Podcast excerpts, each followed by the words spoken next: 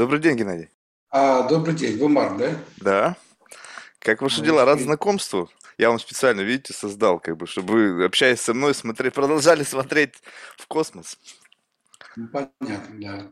Спасибо вам большое. Ну, со своей стороны, прошу меня извинить за такие долгие, так сказать, туда-сюда. Да, ну, Я болел, там и прочее, так сказать. Потом был занят очень сильно. Ну, сейчас меня знаете, что заинтриговало? Вроде бы, думаю, сейчас будет человек из обсерватории, а тут постоянно Минфин, Минобороны. Думаю, блин, что-то тут как бы, понимаю, что зада... как бы работа-то намного серьезнее просто, чем смотреть в бескрайние границы космоса. Ну, на, сам, на самом деле, так сказать, как бы тут это не, не, не некоторое заблуждение. Дело вот в чем. Дело в том, что я директор, у меня особая обязанность, директор этой обсерватории. Ну да, административно. По- Поэтому, поэтому да, это во-первых. Во-вторых, живем мы с вами во время такое достаточно, скажем так, неоднозначное и переломный такой момент. То есть это связано только с этим. А так, в принципе, приглашайте какие-то проблемы. Все нормально. А, ну, ну, начиналось...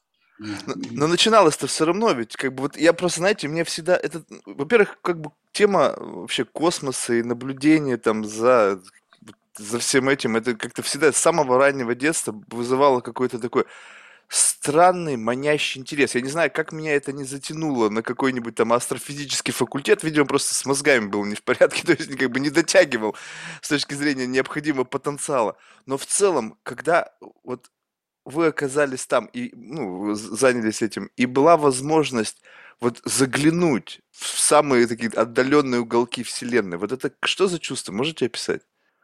Что это Ну, в такое? общем-то, я сейчас вам все объясню. То есть, э, как бы вот вы описали свою историю, да, то Ага. есть, как вот вы не пришли, я так понял, да. Ага. У меня же было все то же самое. Кстати, ваш покорный слуга особо мозгами не отличался, еще был троечник в школе. Вот. А, Ну, просто как-то, и более того, я в университет поступил только через э, пять лет после того, как школу закончил. Там еще армия была до этого, так сказать, потом всякие хиппийские, так сказать, похождения и так далее. Там 80-х годов, знаете, питерский Ага. рок-н-ролл там и так далее. Так что у меня тут история в этом смысле персональная, богатая. А, Вот, но с астрономией я столкнулся существенно раньше, то есть это я был в четвертом, пятом классе, так сказать. Вот, э, у меня мама моя, которая вовсе не астроном, она музыкант профессиональный, Вот, к сожалению, ушла от нас не- недавно, так сказать, Царство Небесное. Вот, ну, прожила очень хорошую, долгую жизнь. А, Вот, э, так сказать, она меня туда, то есть она тоже как-то интересовалась. Причем, забегая вперед, когда я поступал в университет на собеседование, спрашивали, ну что у вас там, небось летающие тарелки там и так далее. Ну, естественно, я этого не говорил. Ну, началось все с тарелок, тем не менее. Вот, э, это был где-то четвертый класс. Потом в пятом классе вдруг я немножко посерьезнел, начал ходить в библиотеки и брать книги. Ну, в то время с книжками хорошими, так сказать, был дефицит. а На библиотеке было все. Я оттуда не вылазил. Вот, собственно, зрение потерял, так сказать, вот, очка, очкарик по, по жизни.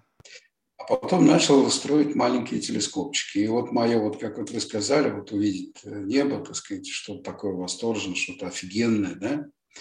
Вот. А я вот первый раз, э, помню, на кефирных бутылках заработал два с половиной рубля на сдаче, так сказать, этого дела. Вот, я купил, значит, э, две э, линзы с диоптрией 0,5, сделал из них объектив. Это были такие журналы «Техника молодежи». Да-да-да, я помню. Да-да-да. Вот. Оттуда, так сказать, это все было взято. Я, значит, сделал свой первый объектив, объективчик и сделал полутораметровую, двухметровую трубу. Вот. И, причем э, положил ее там на балкон, так, чтобы просто навестись, так сказать, на Луну и так далее. Вот. а, Сделал а, а, окуляр там где-то сантиметровый, фокус сантиметра, увеличение 200 крат. И увидел Луну. Матка Боска, так сказать. И вот то, что я увидел, это было вот именно то самое очарование, так сказать, небом. И, видимо, вот в тот момент э, вот судьба распорядилась, чтобы я стал астрономом. Ну, впоследствии, так сказать, все усложнилось. Я, у меня с точными науками было, скажем, прямо не очень. Потом вдруг наоборот открылось, так сказать, после, после всего. Ну вот я закончил университет, стал астрономом, и теперь это стало моей, так сказать, жизнью, моим жизненным кредо. Вот так. Да, но вот Есть. тут, тут- тут, очень любопытно, когда вот все-таки вот открыл, ну, то есть э, э, был долгий процесс обучения. Ведь не сразу, то есть э, одно дело смотреть на фотографии, я просто почему-то мне кажется, что одно дело наблюдать, как бы вот сейчас огромное количество снимков, видео, там всяких там симуляций и так далее, вот смотришь в интернете. Но другое дело, когда ты находишься в, в стенах обсерватории, какой-то монстр с точки зрения гигантский телескоп, и он дает тебе некий как бы возможность посмотреть вот туда. Вот не, не просто посмотреть на фотографию, а, а вот обратить свой взор через какое-то устройство, которое, не знаю, выстреливает тебя там с какой-то скоростью света вот в те, в те самые отдаленные э, части Вселенной. Вот это же другое несколько чувств. Вот когда первый раз вот подошли к этому монстру, как, ну неважно, пусть это эта обсерватория или какая-либо другая, это же ну, какое-то было волнение все равно, что вот-вот сейчас я это увижу. Так же самое, как у вас первый раз, когда вы на балконе на Луну посмотрели. Ну да. Э, да, согласен. Так сказать, собственно говоря, когда я поступил в университет, я уже знал, что я буду делать. Ну, в смысле, не знал, я планировал уже. Э, э, кстати, забегая вперед, вот когда я начинал астрономию, это была вторая половина 80-х годов, вот, в тот момент поступить было на... То есть в университет было достаточно сложно поступить, конкурсы от трех человек на место и выше. И купить на работу было тоже сложно. Вот. Поэтому ну, мне сразу алгоритм сказали. Ну, первое, что мне сказали, это мой молодой человек. Вы уже не совсем молодой, 22 года, идите отсюда, не будет у вас астрономии. Может, лучше вот на кафедру геодезии там с теодолитом по стройкам бегать. Нет, я сказал, я как-нибудь разберусь со своей жизнью. И начал, так сказать, как бы вот э, эту... Вот. Ну, естественно, как бы вот тот факт, что был человеком, ну как, ну 22 года, не такой уж и старый. Почему не старый? Ну, да, не старый. Не, ну в то время жесткий был отбор и жесткие критерии, то сейчас нет. У меня тут ребята приходят и за 30 э, работать, ничего. И начинают, так сказать, и вообще сейчас 35 лет – это молодость, это еще не зрелость, так сказать, абсолютно. Но в то время несколько по-другому. Я еще раз говорю, был очень жесткий конкурсный отбор. В 90-е он упал, так сказать, до нуля, сейчас снова повысился. Ну, сейчас, в общем, как правило, вот если человек хочет, он достаточно легко попадет. Но тогда надо было делать какие-то шаги к этому. Алгоритм мне а, мой учитель, э, так сказать, э, Михаил Иванович Лавров, который меня Царство ему небесное тоже. Кстати, его сын сейчас замминистра финансов. Алексей Михайлович Российской Федерации. Вот, э, значит, он сказал, ну, у тебя же выход один, езжай, так сказать, в обсерваторию прямо с первого курса и вперед, начинай работать там на полставках и так далее. Вот. И я приехал вот сюда, на Северный Кавказ, тут гигантский телескоп, 6 метров. Ну и мое впечатление, вот как вы сказали, вот оно было именно таким. Оно было такое восторженное, не знаю, как на египетскую пирамиду посмотрел. Вот, и потом внутрь, когда зашел, там посмотрел на ученых, вот на их харизматику, то есть тех, тех э, людей, которым в то время было там 40-50 лет, уже ставшие на ноги, все такое. Это вот как бы наши ученые, шестидесятники с харизмой вот, э, людей, которые делали советские смыслы в 50-х, 60-х годов. Меня это, конечно, все очаровало. Но потом это все закончилось, ну как, не закончилось, потом это все вошло в обычную рутину. Вот, и мы как бы так сказать, уже все это стало профессией, я бы скажу так, мне никакого очарования нет. Более того, иногда лучше, блин, да глаза мои для телескопа, чем подниматься туда в целую ночь торчать на нем, так сказать. Ну, тогда, да, вот как вы говорите. И вот многие, у нас инструмент, то есть обсерватория открыта для экскурсий, у нас очень много гостей приходит, и вот они да, они все вот испытывают вот такое чувство. При, при, поднимаешь их на галерею, вот они смотрят, этот монстр 25 метров высотой. Причем это не все, это только вершина айсберга, там еще фундамент есть, mm-hmm. 15 вниз. Вот это им все расскажешь, они прям, ну, люди совершенно разные, так сказать, разных темпераментов, разных взглядов, а тут все замолчали и смотрят, так сказать, задают вопрос. И все хотят на него посмотреть. На самом деле посмотреть на него, вот как астроном в колпаке, нельзя. Не, ну понятно. Я имел в виду смотреть в него не то, чтобы там через какой-то окуляр, а просто имеется в виду, что использовать этот Значит, инструмент с точки зрения... Да, да, проведения каких-то научных исследований, которые мы там, да, есть такое дело. А вот э, э, не кажется немножечко, ну, то есть вот представьте себе, ну, то есть у меня будут сейчас немножко такие странные мысли, но как оно есть, так, так и буду говорить. Вот э, мы находимся на Земле, то есть, во-первых, как бы большинство людей, живущих в городах, они вообще как бы имеют очень поверхностное представление о том, как выглядит даже то небо над нашей головой, потому что этот light pollution, то есть оно закрывает, ну, то есть, не знаю, сколько, сколько мы видим, да, то есть вот этих звезд. Но когда ты э, э, обращаешь свой взор, используя специальную технику, то ты как бы вот куда смотришь? Вот представим себе, что это с одной стороны, ну как бы, мне кажется, даже немножечко пугает, потому что вот он только что наш мир, да, вот, вот он здесь, вот какие-то там видимые части с невооруженным взглядом.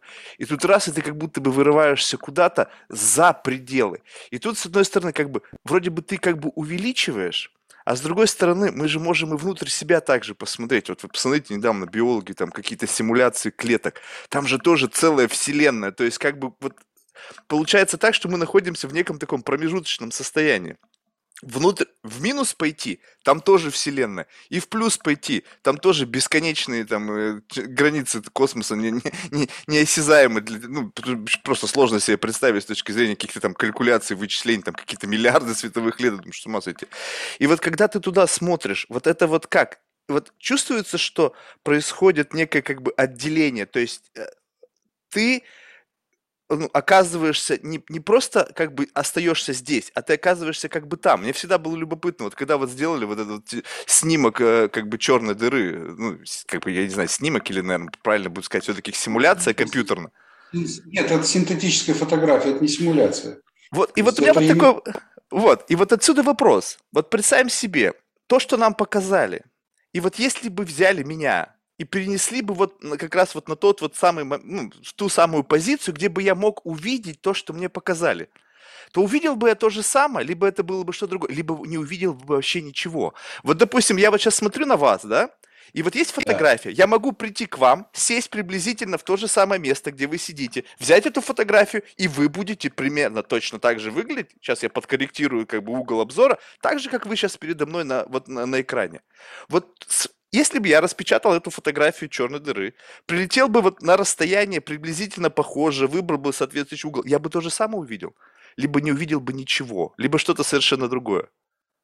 Знаете, вы затронули сразу несколько вопросов, их надо разгребать потихоньку. Угу. Я с конца. Вот э, то, что вы задали этот вопрос, вот если вы к этой черной дыре подошли на некоторое конечное расстояние, ну, достаточно большое для того, чтобы на вас влияли гравитационные релятивистские эффекты, э, со стороны черной дыры, вы бы, конечно, увидели то же самое. Вы бы, ну, если бы у вас была такая возможность, такие приборы, разрешить оттуда из э, центра вот той галактики, который, так сказать, там увидели эту сверхмассивную черную дыру, вот. Э, и это расстояние, так сказать, вот, э, несмотря на все помехи, там, атмосферные и так далее, позволили бы увидеть. Вы бы увидели такого же все. А вот если бы вы подошли вот э, к центру того черного пятнышка, которое вы помните на той синтетической фотографии, это, это вы знаете, тут на самом деле вот задали вопрос, фотография это или симуляция.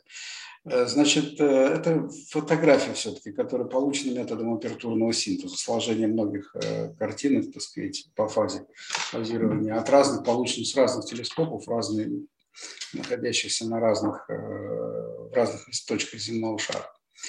Вот, то есть это все-таки фотография, но не в прямом смысле фотография, она синтетическая, ее очень долго получали, скажем так.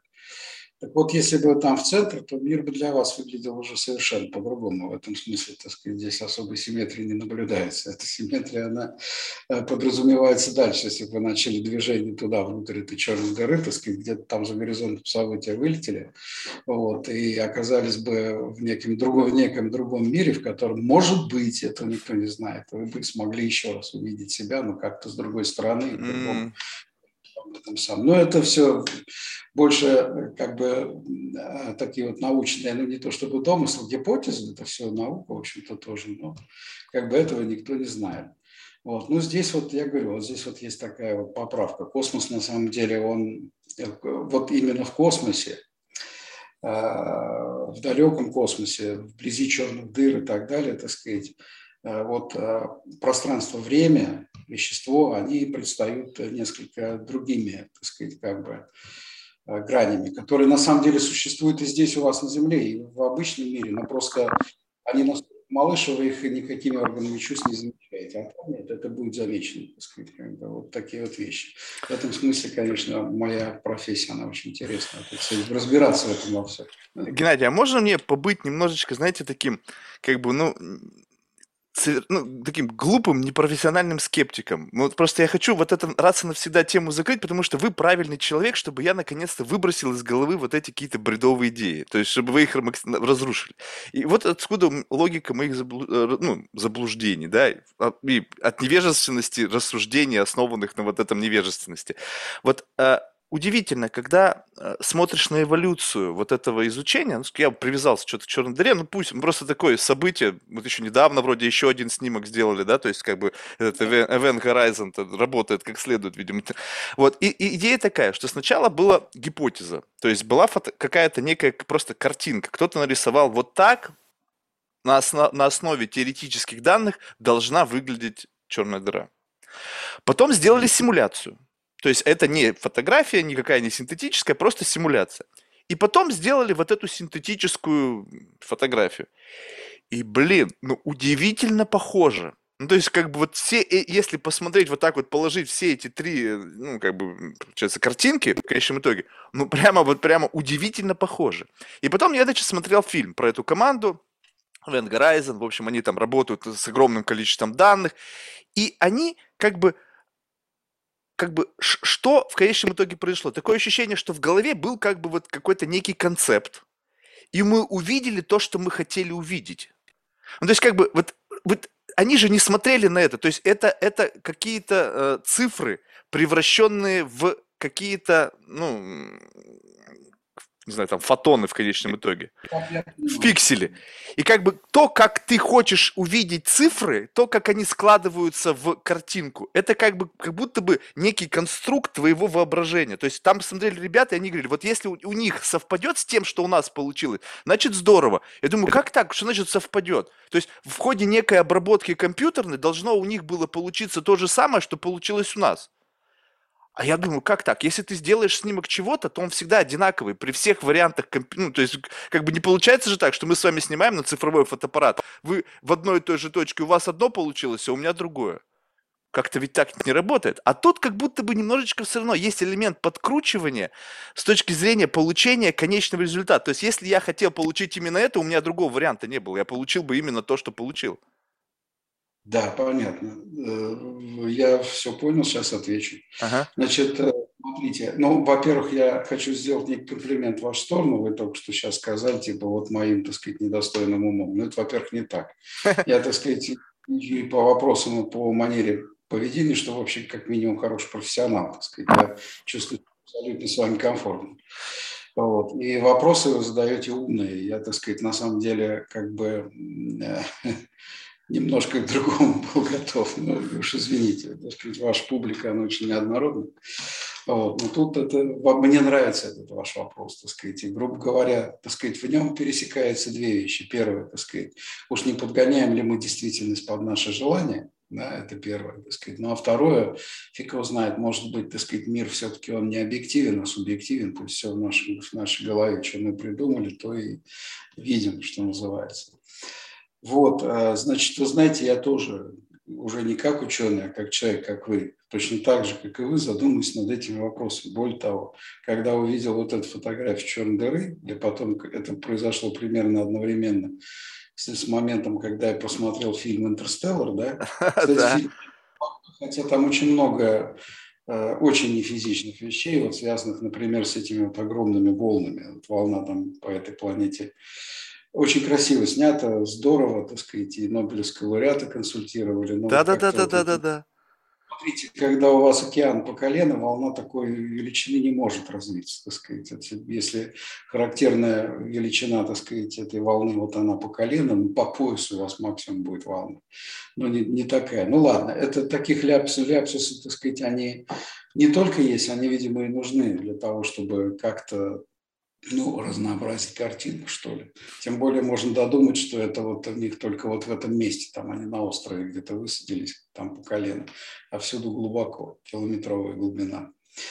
Ладно, э, значит, э, вот э, как бы вот возвращаясь к Интерстеллар, я тоже обратил внимание, так сказать, там вот картинка была, она очень похожа на ту картинку, которую потом получили. И первая моя, моя мысль была абсолютно такая же. Вот. Но вы знаете, тут уже, так сказать, как бы э, надо посмотреть на то, что, что есть наука. Наука – это, вообще-то говоря, так сказать, это экстраполяция наших полученных эмпирических знаний на некоторое будущее и построение модели, которая, так сказать, описывает вот это вот э, все многообразие и может э, немножко предсказать куда-то дальше. То есть если предсказательной сил не было, мы бы с вами не имели бы тот э, развитый мир, э, который вот у нас есть. Мы даже и палки бы не взяли в руки, так сказать. То есть как бы палку мы взяли тоже, сделав некоторые предсказания, модель смоделируем, так сказать, на будущее, так и тут.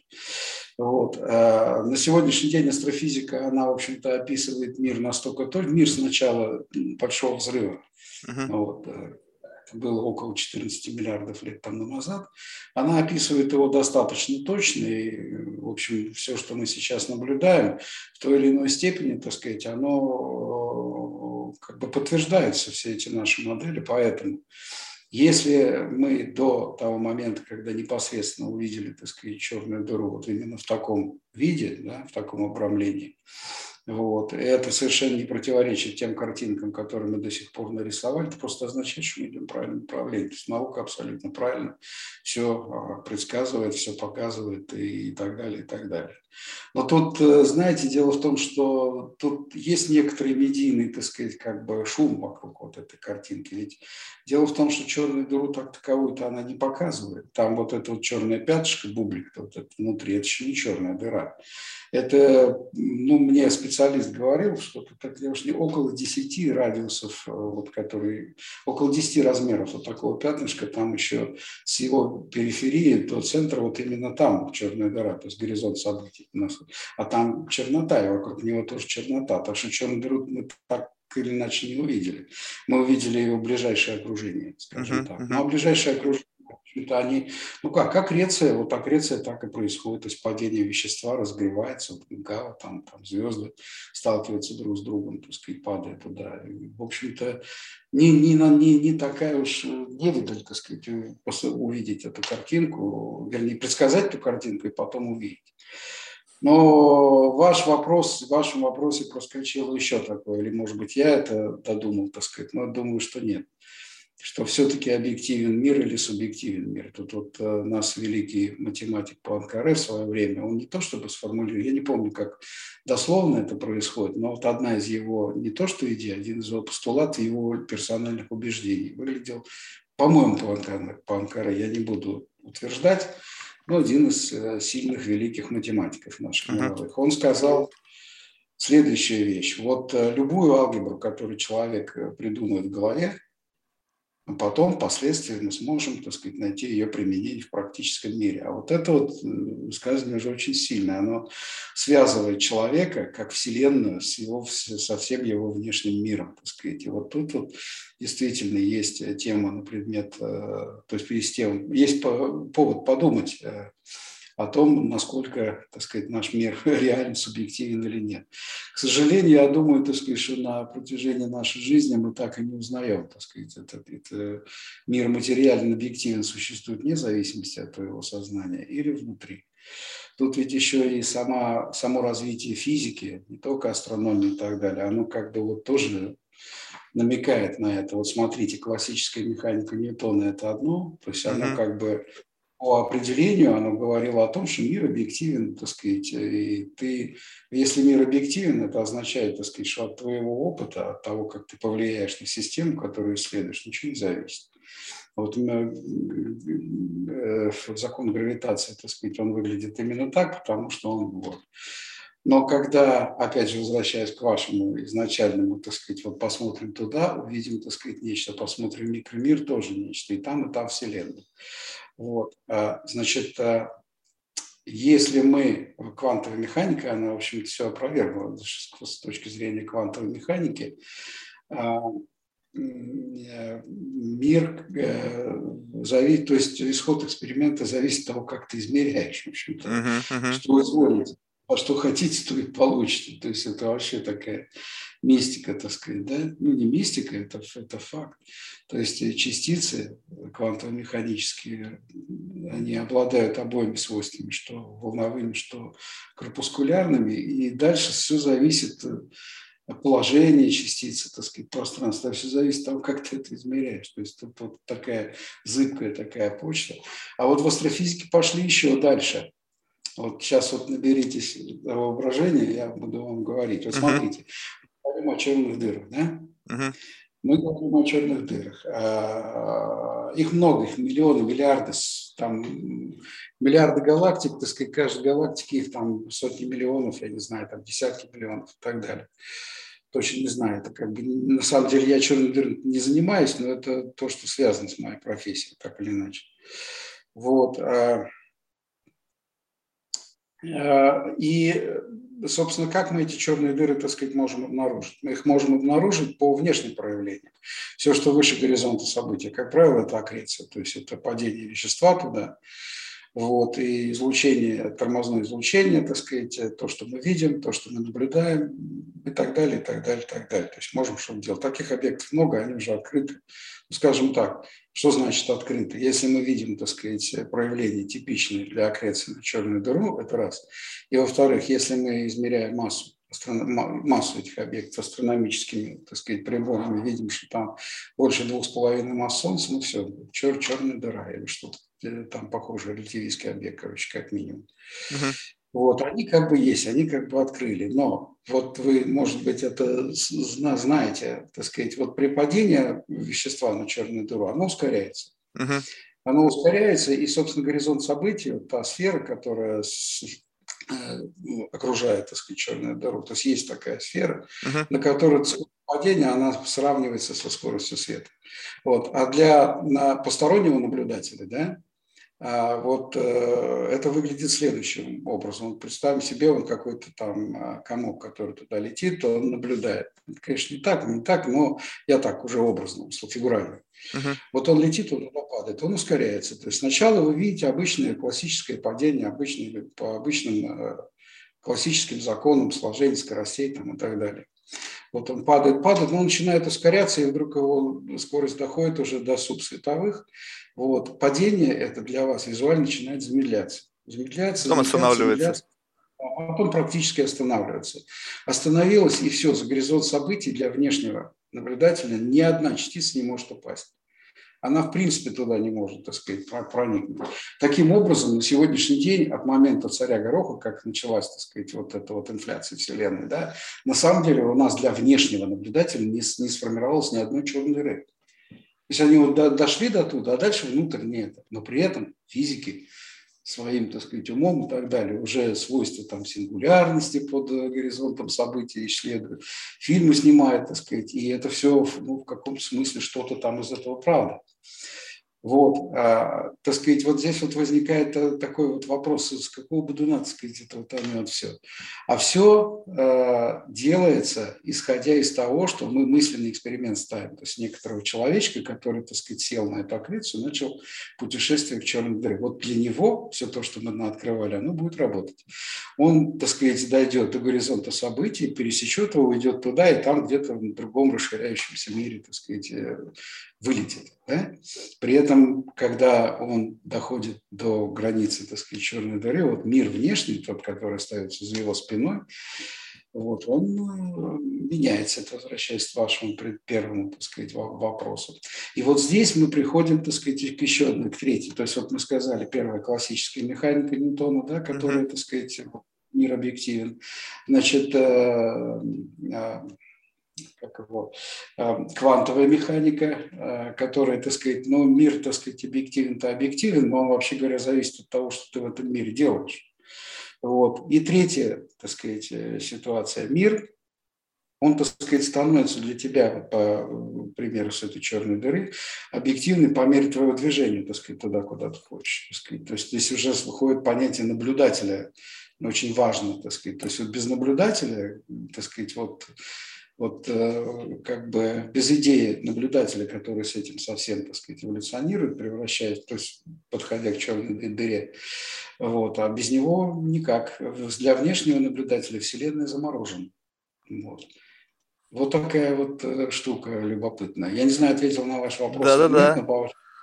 Чувствую, что вам интересно. Мне, мне безумно интересно. Вы знаете, что тут еще любопытно? Вот э, э, я просто себе, то есть я пытаюсь, пытаюсь как бы об, наглядно, образно мыслить, и вот если создать себе некую абстракцию, да, вот э, как бы некую, э, некую модель э, вот большого взрыва, то получается, когда как бы получилось что-то из ничего, это же двигалось, как бы получается, во всех направлениях. То есть есть какая-то условно точка, и потом началось расширение во все стороны, так? Нет, это не совсем так. Вернее, а... это совсем не. Ну, а, а как э... это было? Как ну... можно представить себе в виде вот какой-то вот модели? Как, что значит вот появилось вот большой взрыв и что? Как это выглядит? Хороший вопрос. Смотрите, значит, тут э, ну, начнем с тобой, с того, что, вообще-то говоря, мы с вами пленники этого мира. Давайте я немножко с конца начну, так сказать, а потом мы... Но если что, вы мне напомните, с чего мы начали. Да-да-да.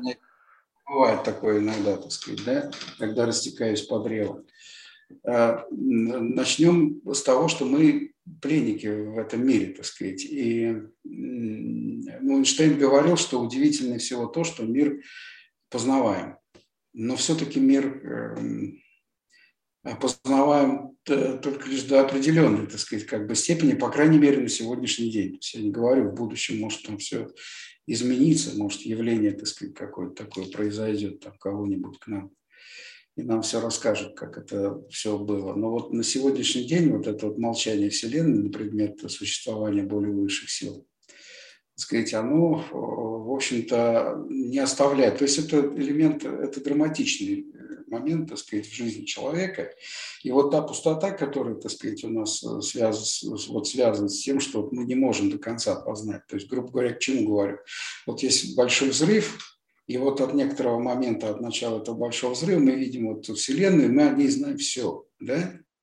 Но вот мы не знаем ничего, что было до Большого взрыва, и что вообще снаружи вот этого расширяющегося пузыря. И можно ли, кстати, говорить о том, что снаружи что-то есть. Потому что пространство и время, на самом деле, оно немножко по-другому устроено, себе представляем, некая такая пустота.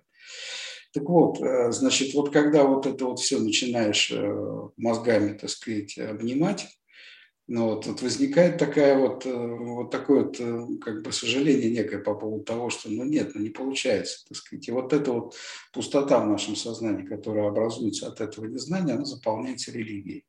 Mm. Вот. А много, так сказать, э, это просто вера во что-то. Так вот, теперь возвращаясь, так сказать, э, ну, вера в Христа, в Аллаха и так далее, так сказать, это немножко одно, это некие канонические, так сказать, догматические вещи, связанные с социальным устройством, так сказать, нашего мира. Это немножко другое, но суть-то суть та же. Вот у ученых тоже, у них тоже во многом, так сказать, особенно вот у теоретиков, которые занимаются вот теми временами, на которых, так сказать, мы ничего не можем сказать во Вселенной. Вот. Э, там можно построить бесконечное количество теорий, которые опишут, так сказать, вот, ну, это мое мнение на самом uh-huh. деле, которые опишут, что существует на сегодняшний день, они будут объективны до определенного момента, так сказать, времени от начала э, большого взрыва, а дальше нет. Такое симптотическое приближение к истинному знанию.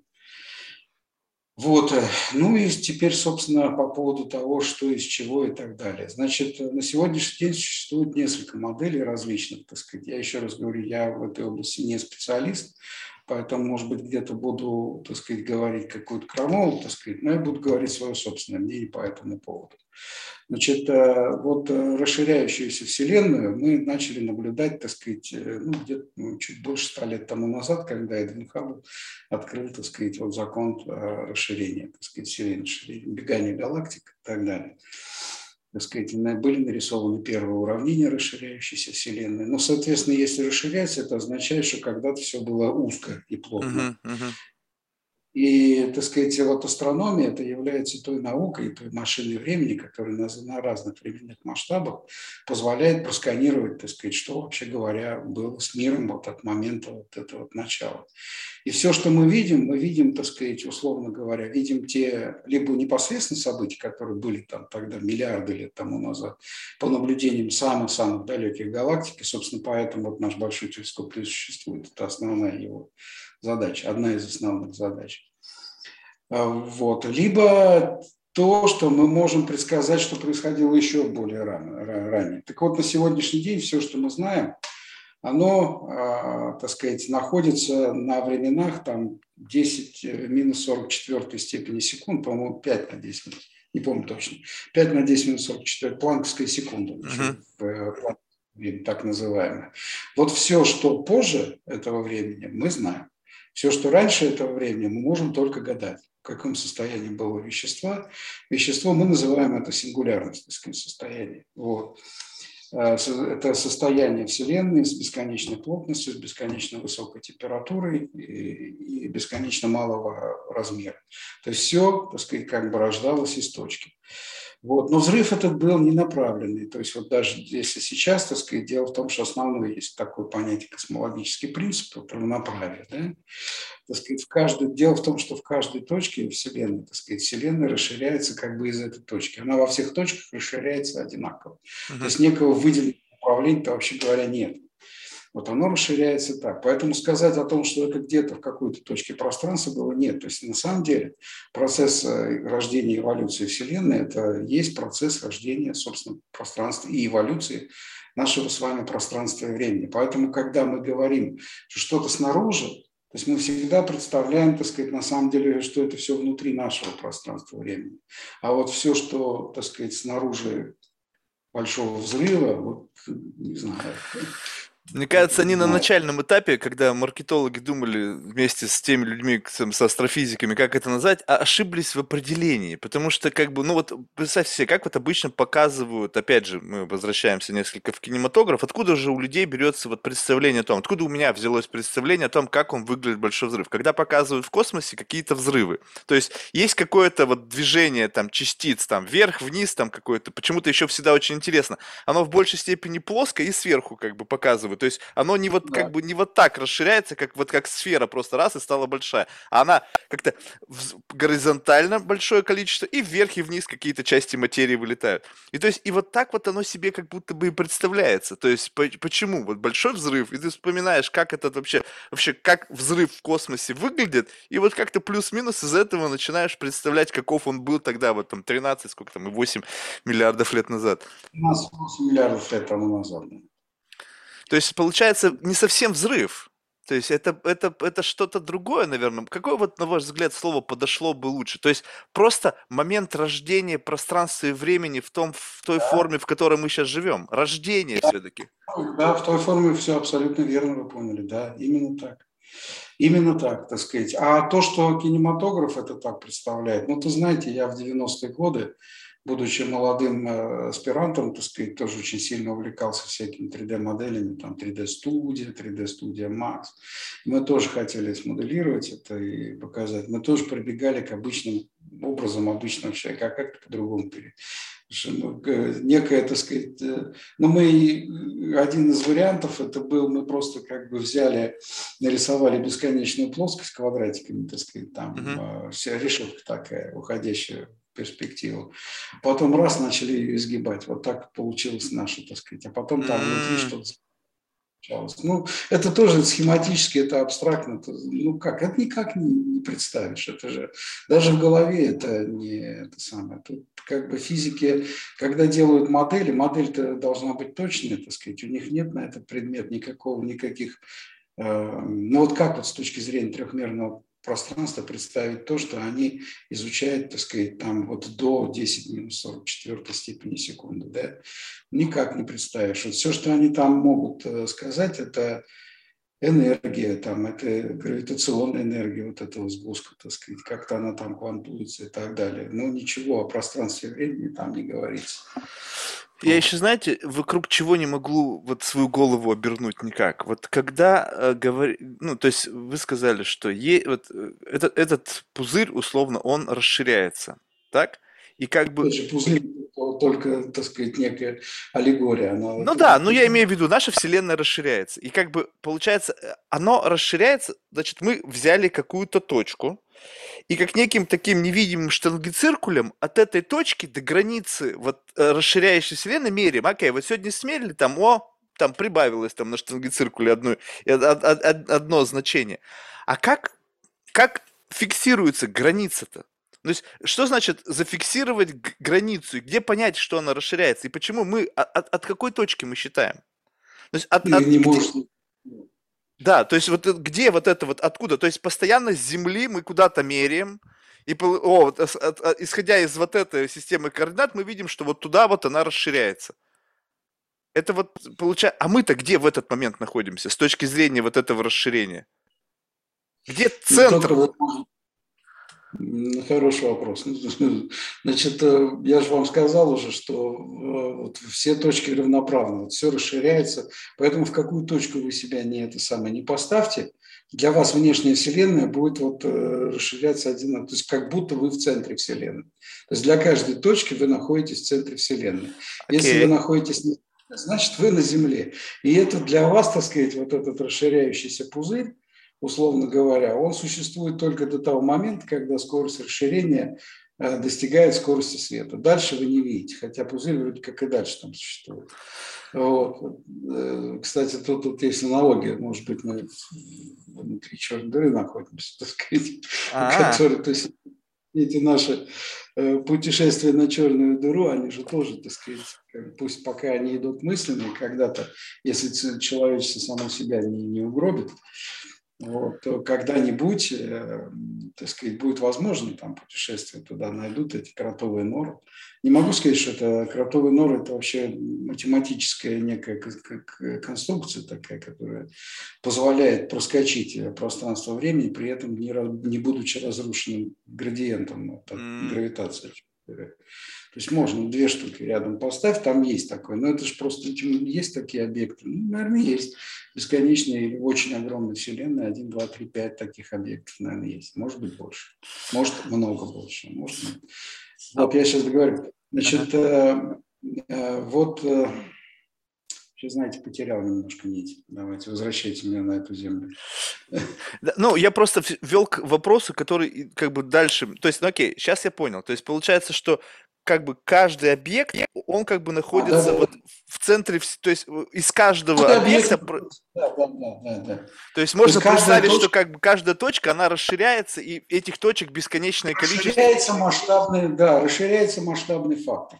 То есть берете, вот очень простая, так сказать, есть двумерная э, модель, так сказать, этого расширения. Берете на шарике, нарисовали, так сказать, надувном, ну, чуть-чуть его надули, нарисовали рожицу, так сказать. Потом начинаете его надувать дальше. Каждая точка P у вас эта рожица все больше и больше становится. Uh-huh. Но на самом деле в какую точку поверхности ты там, так сказать, не начни, но поставь наблюдателя. Вот тебе будет казаться, что относительно тебя все там снаружи расширяется. На самом деле нет, это расширяется всюду одинаково. На другую точку переместись, там будет то же самое.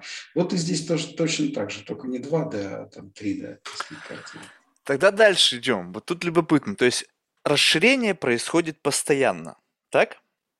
То есть, да. ну, то есть оно, вот ну, мы... Оно может смениться сжатием, это уже вопрос критической массы Вселенной. Да. Ну, то есть процесс этот идет. И мы, вот, мы, как человечество, летим вот на этом космическом корабле с какой-то бешеной скоростью, там, непонятно куда. И вот когда мы говорим о том, что мы смотрим на границу, то получается, мы смотрим из прошлого, либо из настоящего. Потому что то, куда мы смотрим, это будущее, а сигнал, который мы получаем, это как бы некое как бы уже прошлое. И вот я не могу понять, вот как вот мы, глядя в будущее, смотрим на прошлое. То есть вот как вот это вот... Э, хороший, хороший вопрос. Вы абсолютно правильно сказали. Мы видим прошлое. Но это прошлое нам говорит о том, что в прошлом то, которое мы видим, да, были те же процессы, как и сейчас, просто оно расширялось. Сейчас то место, то место, которое, так сказать, расширилось, оно на самом деле как бы будущее, но это будущее ты не видишь. Вот, ты просто подразумеваешь. И то, о чем я вам говорю, это вот расширение такое вот изотропное, да, вот, оно касается объективного положения вещей. А то, как это выглядит на реально, это зависит от того, как далеко ты, так сказать, смотришь. Там есть искажения, связанные с тем, что ты действительно видишь. Но это все экстраполируется, это все как бы физическую картину на сегодняшний момент оно восстанавливает. То есть, то есть получается, что в зависимости от, от наблюдателя, в, то есть мы-то в прошлом, получается, относительно того, что как бы вот происходит там где-то в глубоких... Чем, чем дальше, то да, да, да, да. Но то, что ты видишь еще раз, мы, мы да. находимся в будущем, будущем, что то, что ты видишь. Тогда получается, да. если тогда получается, если нас взять и отмотать куда-то. То, вот... то, что, то, что там есть реально в тех точках пространства, на сегодня это, это настоящее так сказать, будущее нет. На будущее это пока не, нет. А то, что ты видишь, это прошлое. То, что там в данный момент, это настоящее. Которое а нам а вот не, не видно. на эту тему не думал. Да. Мы нам не видно, да. А мы... Нашего настоящего нет. А мы для кого-то можем являться вот будущим, вот с точки зрения вот э, наблюдателя? Ну, я имею в виду мы, вот Земля, если скажем так, что есть что-то, как бы вот на, на таком расстоянии, где свет долетает тоже с какой-то гигантской задержкой, ну или там с какой-то... Не, не, не... Знаете, мы есть, мы есть будущее до тех событий, которые мы видим, но эти события уже давно-давно в прошлом. Поэтому объективной реальности нет. Иначе у вас, понимаете, у вас причины и следствия, так сказать, там проблемы возникают. Просто это же удивительно на самом деле, что вот как бы, ну то есть вот как только ты выходишь за границы нашего мира, ну, с точки зрения каких-то там набора бытовых, там, политических, там, не знаю, геополитических, любых там проблем, то ты упираешься во что-то совершенно, ну, вот лично, как я понимаю, что с учетом того, что наука позволяет описывать это и рационализировать, то в целом обернуть в этом голову очень сложно. То есть вот, как бы вот, даже вот вы после, спустя стольких лет э, вот, погружения в специальную специализацию, насколько себе представляете вот эту модель, ну, как бы, я не говорю сейчас в деталях, а просто вот как бы взять и вот сделать зум-аут и посмотреть на то, как это в реальности все происходит. То есть вот это вот какая-то такая сложно, сложно переплетенная система, вот, которая состоит и, там, из миллионов галактик, там, систем различных, там, каких-то э, самых каких-то удивительных э, небесных тел и так далее.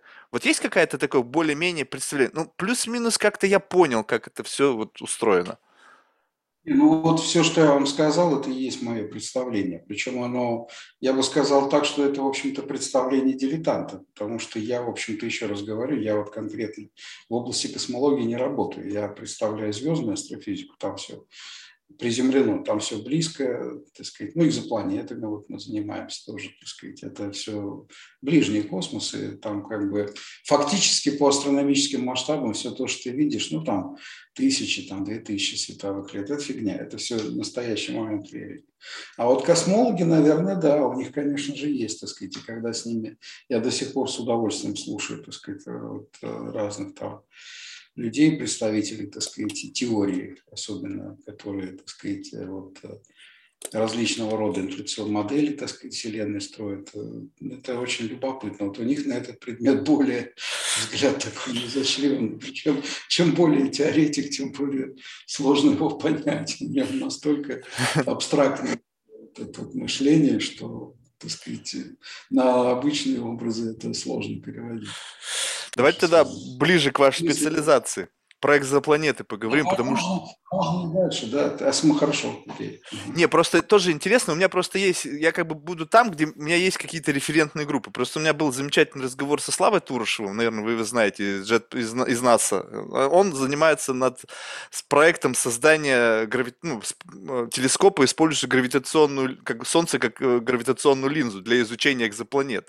Ну, то есть, как бы вот эта вот история, она меня просто поразила от того, что вот насколько человеческий гений вот способен как бы увидеть возможности данные самой природой, ну, то есть Вселенная, что вокруг вот образуются вот эти вот кольца, да, вокруг объектов, как гравитация, и потом каким-то образом это можно собрать на каком-то расстоянии и как бы использовать это как некий телескоп.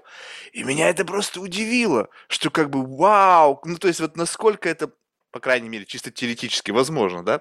И вот это как бы как некий один из вариантов получения снимков высокого разрешения вот этих вот экзопланет, потому что как бы, ну, ну, чтобы понять, насколько там есть, нету жизни, мне кажется, нужно что-то как бы, ну, прям вот ну, увидеть какие-то там, не знаю, э, light pollution, ну, то есть вот, вот это вот все.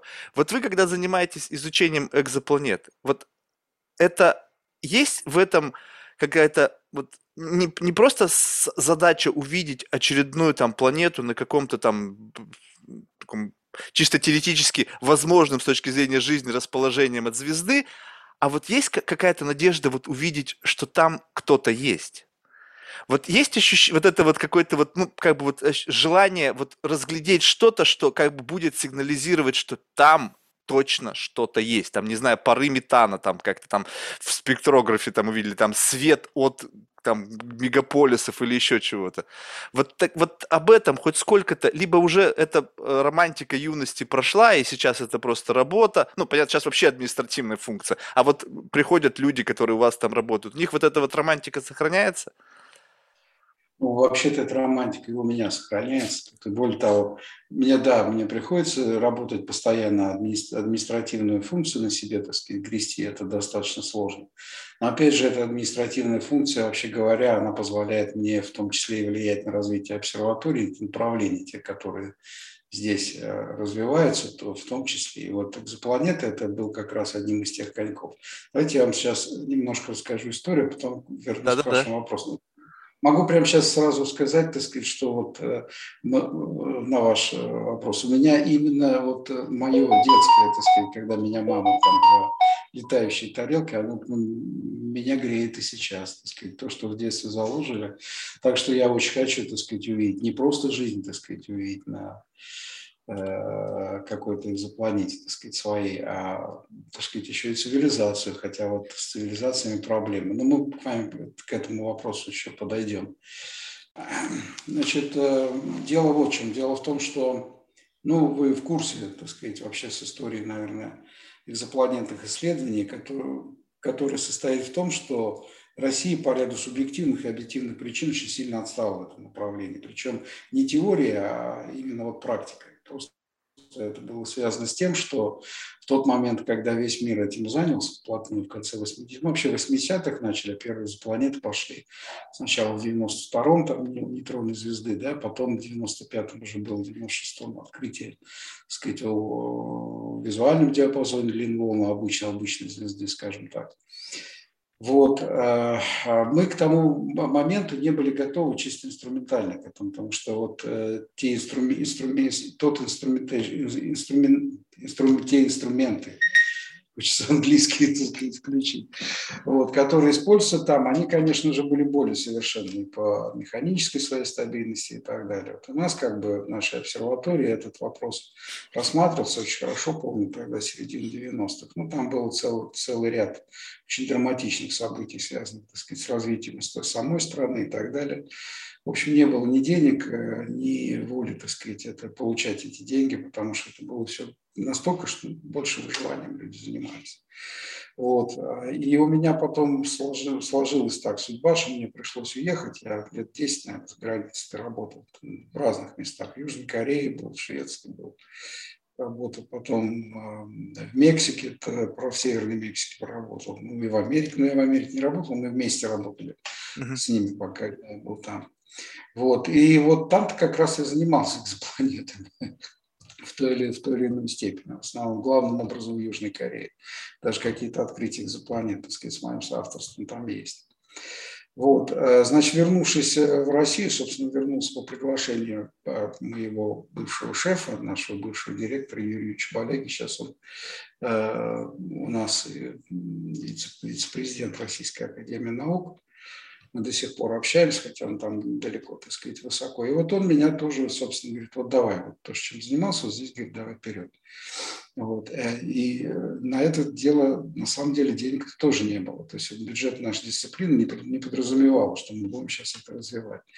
Но мы начали искать разные внебюджетные фонды, и вот когда начался, начал работу Российский научный фонд в 2014 году, мы выиграли мегагрант на это дело, и нам удалось построить и спектрограф, и фотометры, так сказать, и телескопчики необходимые для, этого. И у нас как бы пошло. Вот на сегодняшний день появляются уже, ну, уже пачки начинают появляться, так сказать, российские экзопланеты. То есть мы вошли в эту тему, пусть с опозданием, так сказать, но, но вошли. Вот. И, собственно, вот э, этот вопрос – это как раз вот э, то место, где мое, мое увлечение, как бы, оно было сильно порушено, так сказать, административно. Еще одно дело, ты увлекаешься, начинаешь исследовать, другое дело, ты занимаешься организацией строительства этого всего, так сказать.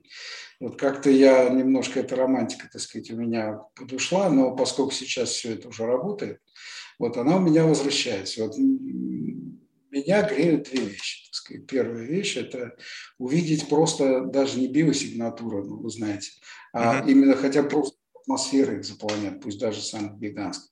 Ну, совсем недавно мы вот увидели, наконец. К счастью, мы идем, так сказать, в этом направлении, мне это очень нравится. А второе – это, да, это открытие новых экзопланет. Хотя на сегодняшний день открытие новых экзопланет – это уже больше спорт. Их и так уже открыто около 10 тысяч вместе с кандидатами, так уже подтвержденных там больше 4 тысяч.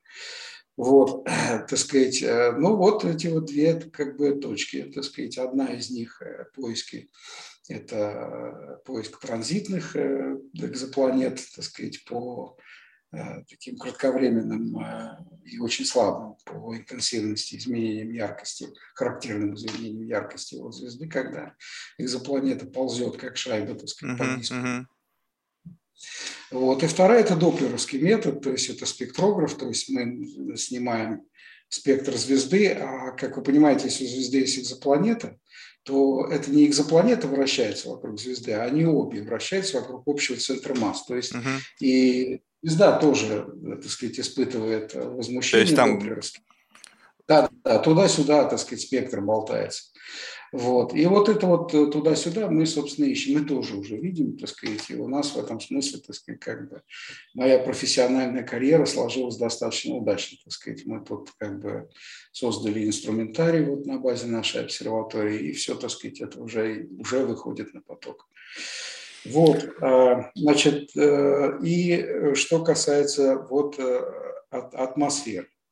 Опять же, еще раз говорю, вот та, то есть вот то детское вот мое увлечение, так сказать, все-таки оно связано, мне очень хотелось увидеть там признаки жизни и признаки всего. К сожалению, ну, я не знаю, может быть, на моей жизни что-то и произойдет в этом смысле, так сказать, но это будем, наверное, все-таки еще не мы, потому что вообще эту тему надо переносить в космос. Мы тут на Земле только самые гигантские экзопланеты можем исследовать. Ну вот. А в космосе, в космосе меньше помех. Вот мы все ждем а, Джеймса Веба, вот от, от него пойдут, так сказать, первые. И, может быть, даже там, так сказать, у нас э, что-то будет сказано по поводу жизни. Вы уже говорили, там, увидеть метан в атмосферах, так, ну, так называемые биосигнатуры. Непосредственно вот увидеть жизнь мы не можем, но мы можем увидеть те глобальные признаки, которые связаны с существованием там или в ином месте, так сказать, э, э, жизни, просто как э, ну, биологической жизни, это мы уже ну, готовы к этому. Собственно, Джеймс Уэбб поэтому и запущен. У нас, кстати, свой проект тоже есть, спектр, спектр ОВ, вот, но только он э, в ультрафиолете будет, так сказать, работать. И я не знаю, насколько он будет успешен в контексте именно экзопланет. Все-таки, э, если речь идет об экзопланетах, то все излучение, это все инфракрасное области, и поэтому Джеймс Веб, так сказать, здесь он будет реально эффективен. Но мы ждем, и что и вот наша миссия тоже, так сказать, произойдет. В этом смысле испытываю некую гордость, то, что, так сказать, вот несмотря на все сложности, связанные с переходом от э, Советского Союза к современной России, так сказать, мы до сих пор остаемся крупнейшей астрономической державой. Так сказать, это подтверждает сейчас и спектр рентгенгамма, вот этот э, наш э, рентгеновский спутник, так сказать, очень эффективный. Я предсказываю, так сказать, что там, ну, там есть прецедент для Нобелевской премии нашего ученого Рашида Алиевича Сюняева. Вот. Ну и Джеймс Веб, конечно, это вот мы все его, мы все его ждем уже в контексте экзопланет. Это Это потрясающий проект, испытывая некую зависть. Но все-таки мы на уровне вот А при выборе куда смотреть? Ну, то есть это понятно, что как бы ну, вариантов масса.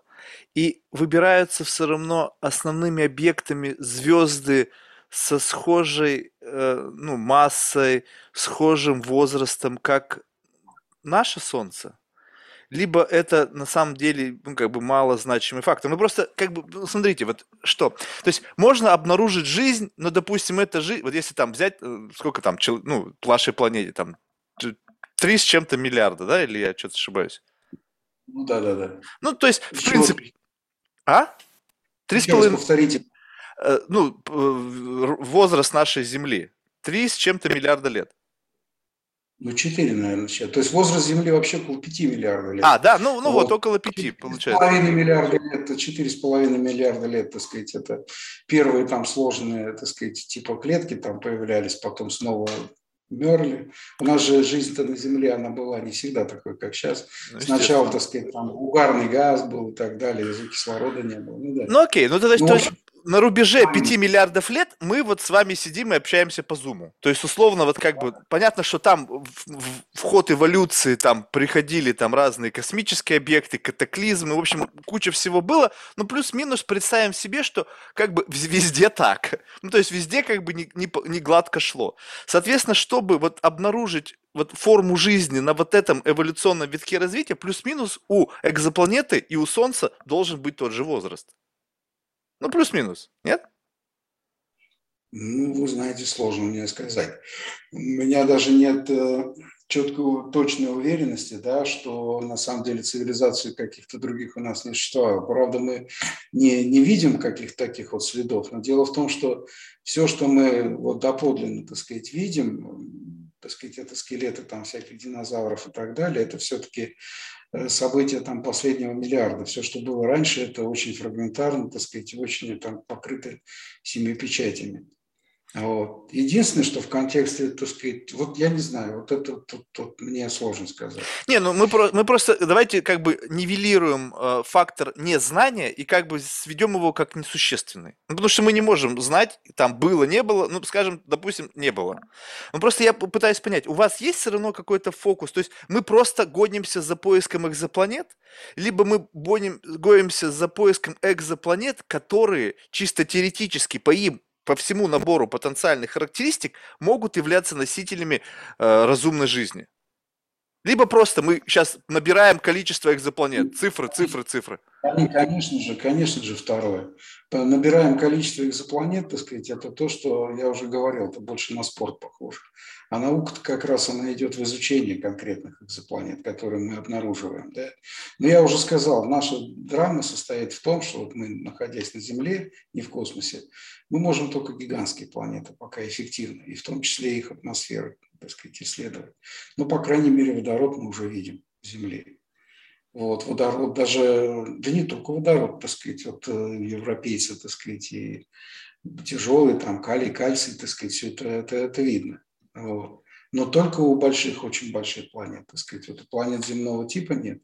Вы задали вопрос относительно того, интересно ли наблюдать планеты э, у звезд солнечного типа. Конечно, очень интересно. По одной простой причине мы экстраполируем, так сказать, как бы обстоятельства нашей собственной жизни, проецируем туда. Потому что если мы находимся у звезды солнечного типа, то в первую очередь надо искать.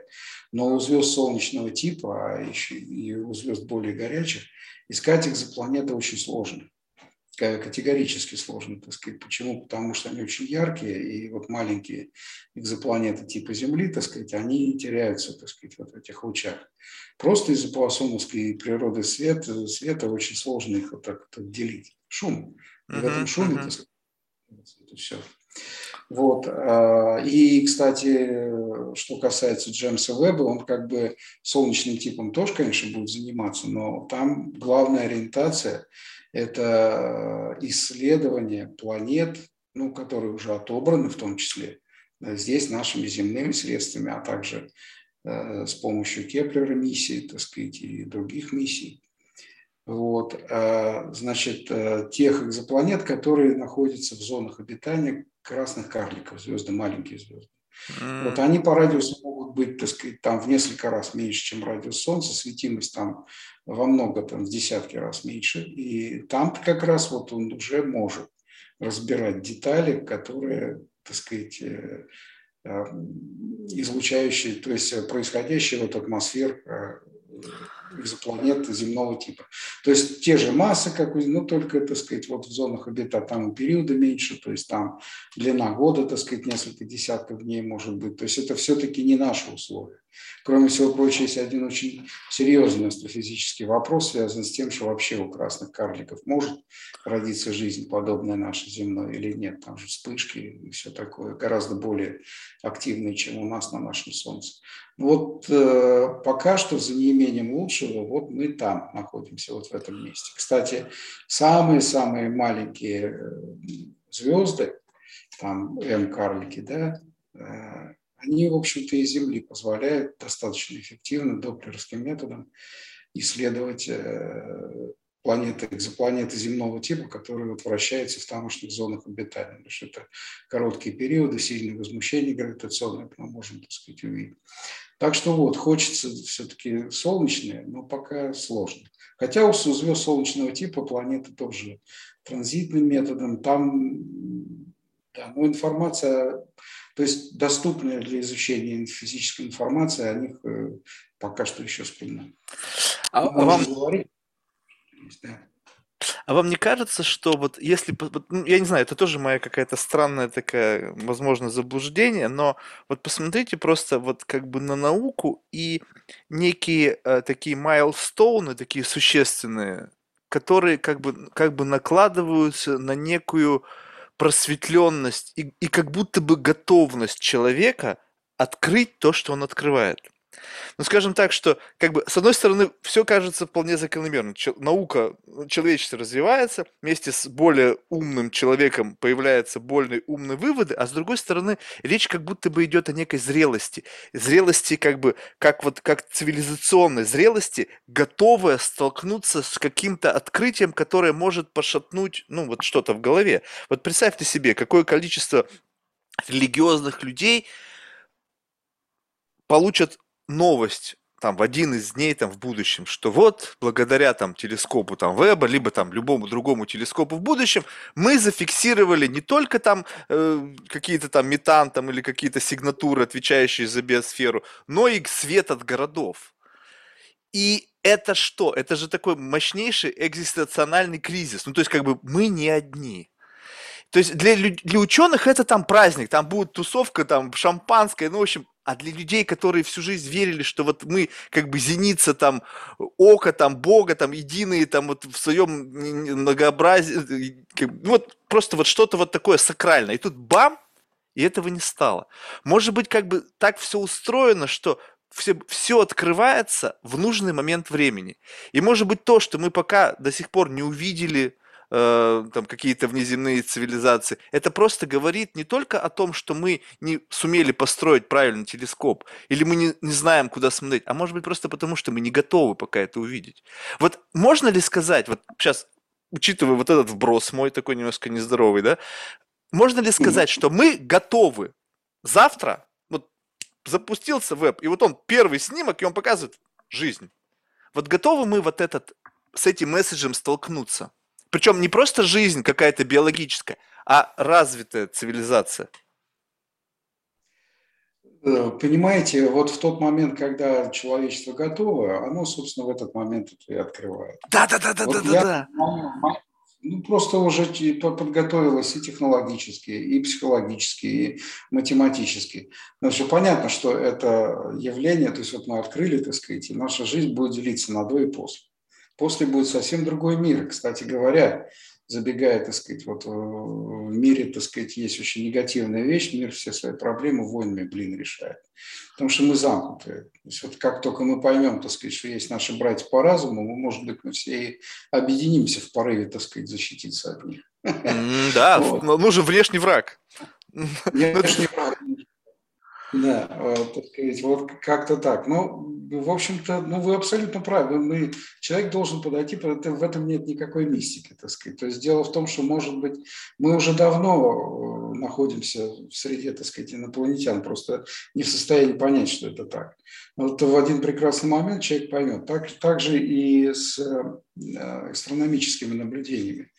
Ну, я, правда, не могу сказать по поводу, я говорю, вот у меня пессимистичное отношение, то есть вот э, с братьями по разуму мы встретимся не при моей жизни, хотя кто его знает. Но э, жизнь будет открыта, скорее всего, ну, на шкале ближайших 10-20 лет. У меня такое есть вот ощущение. То есть вот биосигнатуры мы уже способны начать видеть. Вот, э, собственно, Джеймс Веб. Вот, пожалуйста. А вообще вот события, про которые вы говорите, ну, связанных уже не с не с инопланетными цивилизациями, не с жизнью, так сказать, но более приземленные, уже были. Вот смотрите, какой был подъем, так сказать, когда у нас э, человека в космос, да даже не человека, а спутник в космос запустили. Это же было эпохально. Это вот у нас тогда поделилась наша история человечества на до и после, так сказать. И как оно с тех пор развилось, так сказать, так и тут. Вот это открытие, вот оно было бы очень полезно, так сказать, для нас. И не только в плане естественного знания, вообще в социально-гуманитарном, так сказать. Оно бы изменило всю нашу жизнь. Да, но тут еще понимаете, что я о какой готовности еще имел в виду дело. То есть я сейчас, может быть, приведу пример, и я как бы сейчас уже даже думаю, что, может быть, он не совсем верный, но почему-то мне так кажется. Вот э, сам факт изобретения, допустим, ядерного оружия, да? Ну, вернее, вот когда просто не, даже не ядерного оружия, а просто вот вот этого самого изобретения, которое легло в основу ядерного оружия. Вот представьте себе, что вот, ну, вот на сто лет раньше. И, и, и тогда вряд ли бы мы сейчас с вами бы разговаривали. Ну, то есть как будто бы для того, чтобы вот обуздать, вот, то есть нужно быть более зрелым, то есть у нас инцидентов было всего, ну, как бы там, что, Хиросима и Нагасаки, да, и больше как бы такого вот не было, да, то есть, ну, то есть как бы, мы, вот уже, и как бы поняли, как бы, ну, быстро остановились, то есть осознали, что не-не-не-не-не-не, все, стоп, стоп. А чуть-чуть бы раньше, как бы, знаете, не зря же говорят, обезьяна с гранатой. Почему об этом говорят? Потому что как бы там абсолютно нету никакого, ну, то есть э, триггер, он любой. Вы абсолютно правы. Природа не допустит существования обезьяны с гранатой до тех пор, пока она не станет человеком. Понимаете? Вот. Ну, и вот тут вот как будто бы вот это, вот ну, представьте себе, да, вот что мы живем окружены, окружены там милли, миллиардами звезд, да. в, на орбите которых могут быть миллиарды экзопланет, на которых могут где-то теоретически быть жизнь. И как бы при всем многообразии, вот это такой какой-то гигантский бульон из всего, мы ничего не видим. Причем изучение астрофизики, сколько там уже, ну, насчитывает там, не знаю, несколько веков, да, ну, понятно, что там она была там очень примитивная поначалу, но сейчас-то вот уже в последние сто лет вот технологии пришли навстречу, фотографируем э, темные дыры в центре галактик, ну, то есть ну, просто mind-blowing. И до сих пор мы ничего не видим. До сих пор мы только думаем о том, что мы не одни, мы надеемся, мы приводим разные гипотезы, но ничего не видим. Готов... Да, и вот и вот на ваш взгляд, вот эта вот готовность, она в чем будет выражена? Вот, ну, мы сейчас такой немножечко складываемся в такую же в антропологию, да, то есть психологию. То есть что в нас должно измениться, сейчас не технологический аспект, а вот с точки зрения какого-то вот эволюционного, ну вот, не знаю, ментального состояния, что мы как бы стали бы готовы получить вот подобный месседж? Я думаю, что мы уже готовы. Просто А-а-а. вопрос я думаю, что мы, мы готовы. Почему? Почему готовы? Потому что у нас э, ну, где-то, тут, тут это уже даже не психология, это опять, так сказать, субъективный или не субъективный, так сказать, наш мир. В голове ли в моей это лично, так сказать, вообще вы существуете или нет? Да-да-да. Задают которые, над которыми я тоже так же, как и вы думаете, я тут точно уже не специалист, я с вами в данный момент дискутирую на равных. Может быть, даже вы больше на эту тему думаете, чем я. Я думаю, что мы э, готовы, потому что у нас уже сложился и образ, и уверенность в том, что вот этот образ будет именно таким. Что вот мы вот метан хотим увидеть. Но у нас же есть определенные вещи, которые мы ну, прям вот ну, хотим. Природа вот она так устроена, если исходить из того, что на самом деле все это не объективная реальность, да, что она тебе даст, если ты так сильно хочешь. Ты же в конце концов вмешиваешься в это пространство событий. Но еще раз говорю, к материальной науке это не имеет никакого отношения, так сказать, и к моей профессии тоже. Это просто уже такое вот рассуждение, так сказать, против которого я не могу пойти. Я могу сказать так, что в моей среде есть, в среде, в среде ученых, вообще ученые делятся пополам ну, может быть, не пополам, но на две части, скажем так, да. Вот. Одни строгие материалисты, для них все это объективно, вот, и причем эти люди очень часто, они знаменитые, так сказать, все. Вот, например, Гинзбург вот моих рассуждений с вами никогда бы не это самое. Он говорит, не-не-не, все это, все это ерунда, ничего это, так сказать, вот она, природа, она объективна, нет никакого Бога, нет никакого высшего разума, так сказать, там все это познаваемо, поэтому все это ерунда, так сказать. Вы можете случайно э, открыть то, что, так сказать, вот, но, понимаешь, случайно открыть -то тоже нельзя до тех пор, пока ты не понимаешь предмет, ты его не увидишь. Все. Да, да, да, совершенно верно. Никуда ты от этого не денешься, так сказать. Так что но вот я еще раз говорю, к открытию жизни на экзопланетах, я думаю, мы уже готовы. Это произойдет скоро. Я не думаю, я не, не уверен, что это будет связано именно с Джеймсом Вебом, может, чуть позже, так сказать, может, э, как-то... Но где-то где тут мы уже вот мы находимся. Я, по крайней мере, это и уже как технолог в этом вопросе. Я просто вижу, что мы вот уже вот тут так сказать, не, не, не моя конкретная обсерватория, потому что мы все-таки ограничены, но технологии мы же имеем на Земле и в космосе, они одинаково работают, спектрографы, там, фотометры. Я просто вижу, знаю, так сказать, и могу сказать, что то, что было в 90-х, это не способно увидеть то, что мы видим сейчас. То, что вот э, сейчас, оно уже способно, все, значит, мы их и увидим.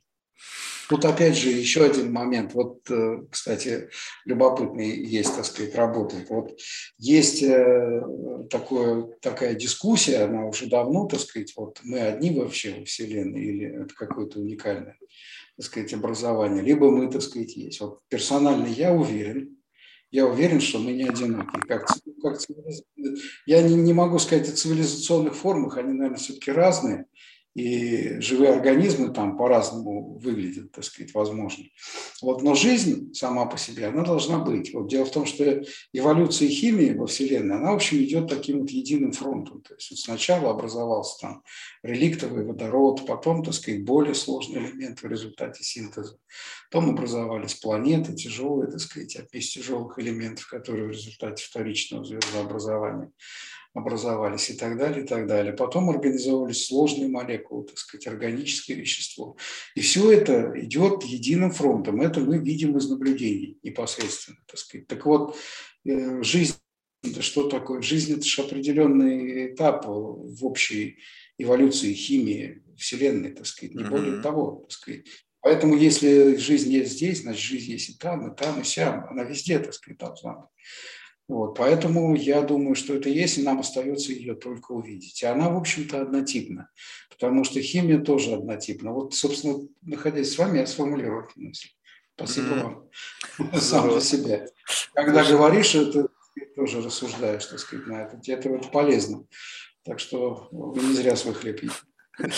А вот э, с точки зрения, вот, ну, сейчас, насколько я понимаю, то это, ну, как бы э, вообще это все зиждется только за счет государственной поддержки и каких-то там, ну, фондов, которые помогают развитию науки и так далее. А вот сам факт того, что как-то в последнее время зазвучало, что вот вроде частный космос, да, вот Илон Маск со своими ракетами, в принципе, э, изменение стоимости запусков, и вот много, какое-то достаточно большое количество появилось предпринимателей, которые ринулись, ну, пока, может быть, со школьными проектами, да, там, какими-то там спутниками, там, непонятно для чего, но в целом, вот сам факт того, что как будто бы есть вектор, появляются первые там инвестиционные фонды, там, private equity, там, venture capital, которые позволяют, ну, начинают инвестировать в какие-то космические проекты. Это даст какой-то буст с точки зрения вот глобального такого науки для того, чтобы, ну вот, как бы этот процесс ускорить. То есть, либо это, ну, ребята там что-то играют хорошо, может быть, что-то там оттуда, какая-то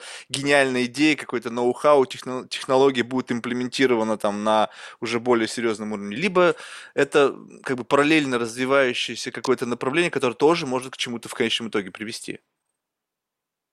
И вы имеете в виду именно частные инвестиции? Да, ну представьте себе, что кто-то в конечном решился, допустим, там Джефф Безос решил построить частную обсерваторию. Я, я, я, это, я это понимаю. Тут, смотрите, э, дело в том, что это вообще о роли государства, так сказать, природе, так сказать, вопрос связан именно с этим. Нужны ли нам вообще государства? Ну, пока что нужны. Пока что государство, так сказать, является наиболее эффективным инструментом, который может э, аккумулировать достаточные средства для развития тех или иных высокотехнологичных, так сказать, отраслей. Соединенные Штаты являются мощным организа... мощной, мощной страной, в которой очень большие деньги. И там на уровне частных компаний, частных, тоже возможно, так сказать, очень серьезные прорывы. Там один Илон Маск, э, так сказать, что называется, обладает капиталом, который, ну, я не знаю, какой у него капитал, но у России 4 триллиона долларов ВВП, причем это по GDP, да, а в абсолютной цифре, по-моему, там 1,8 триллиона, что-то типа этого. Вот капитал Маска там 1% или там полпроцента. Ну, это, и, собственно, у нас вообще во всю науку в России, собственно, где-то в районе 1% вкладывается денег. Вот и считайте.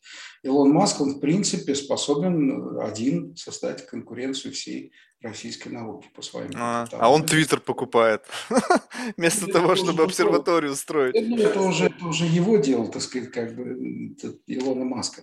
Вот. Но до сих пор, даже несмотря на то, что такие вот э, возможности он имеет, вот, я могу только сказать, что все равно даже и сейчас все-таки основная, основной, так сказать, как бы э, основная отдача э, в научных исследованиях, так сказать, вложение капитала все равно идет от государства, в том числе в Соединенных Штатах. Вот э, мы, возвращаясь к нашему телескопу, ну, вы знаете, вот мы до 93 -го года были самым крупным uh-huh. инструментом, ну, вообще самой крупной обсерваторией мира. Вот ни много ни мало. В 93 году американцы построили вот КЕК, два, два телескопа КЕК, это два десятиметровых, то есть это два были крупнейших на тот момент, и они до сих пор являются одними из самых лучших. Там они конкурируют э, с четырьмя восьмиметровыми LT европейскими, так сказать. Но, на мой взгляд, так сказать, э, Южноевропейская обсерватория, они все-таки больше дают, так сказать, здесь. Америка больше в космосе, так сказать. Но хотя Кеп все равно. Но вот это как раз э, пример эффективного вложения, так сказать, частного капитала в астрономию, потому что это был, это был подарок, так сказать, крупный, крупнейшего миллиардера, так сказать, миллионера, миллиардера, уж не знаю, так сказать, вот подарок э, Калтеху. Uh-huh. Мы вот эти вот два 10-метровых телескопа. А, значит, но в частности, так сказать, вот 8-метровый телескоп, это все а, консорциум стран Европейского Союза. Это все делалось на государственном уровне, и отдача от них более эффективная. Опять же, так сказать, если ты строишь, так сказать, что-то в частном порядке, то просто частный капитал, он устроен таким образом, что он все-таки продолжает работать на, на себя. Вот. А когда ты на уровне государства большого это делаешь, на всю страну работает, то есть больше количество и людей, и ученых. Именно поэтому ЕСА, она все-таки более эффективная обсерватория. Но это на мой взгляд. Вот. Что касается нашей страны, то у нас, вообще-то говоря, другого выхода нет. У нас нет э, частного капитала такого объема и уровня от людей, и нет культуры соответствующей. То есть там с этим еще надо разбираться, так сказать вот, чтобы это хоть что-то давало. Это ничего не дает нашей стране, просто ничего. Так сказать, у нас все только на государственном уровне. То есть вот традиции э, страны корпорации, как это в советское время в Советском Союзе было реализовано, они у нас остаются. К сожалению или к счастью, нет. Это не к сожалению, не к счастью, это, это просто вот э, жизнь. Это вот, э, ну, нет у нас такого количества денег, чтобы на частном уровне. Фрагментация на частный капитал страны, так сказать, это вот э, когда у тебя определенный размер капитализации, так сказать, в стране происходит, вот как в США. А вот, ну, вот насколько это привязано к деньгам. Ну, сейчас попытайтесь себе представить, что, допустим, вот в, комп... в, еди... в результате, ну, то есть в каком-то осязаемом научном результате, есть, значит, доля капитала, есть доля просто светлых умов и ну и доля там удачи, да? Ну, я не знаю, что туда еще можно внести, да? Потому что капитал, он охватывает и оборудование, и всю там научно-техническую базу, ну и так далее. Светлые умы – это люди, которые способны работать на этом оборудовании, там, высказывать гипотезы, проверять их, делать какие-то сложные вычисления, и удача, ну, такой компонент, который нельзя исключать. И вот в этом, во всем таком сложном уравнении, хотя, в общем-то, три пункта всего, да, ничего сложного, но каждый из этих пунктов очень сложный по своей природе. Вот доля капитала насколько велика? Доля капитала, так сказать, в успешности того да, или иного? Да. Я думаю, что ну, тут, понимаете, надо уже рассматривать какой науки, потому что наука бывает разная. Теоретику капитал не нужен. Теоретику нужно только поддерживать свои собственные, так сказать, жизненные силы и где-то жить. Вот, собственно, все, что ему надо. Вот. А, э, такой науки, как астрономия, астрофизика, современная астрофизика, капитал играет, э, на мой взгляд, основную роль. И что касается, ну, ученые тоже вокруг капитала, так сказать. Э, достаточно сказать, что когда я сам-то вот уехал в Южную Корею много лет, и там работал.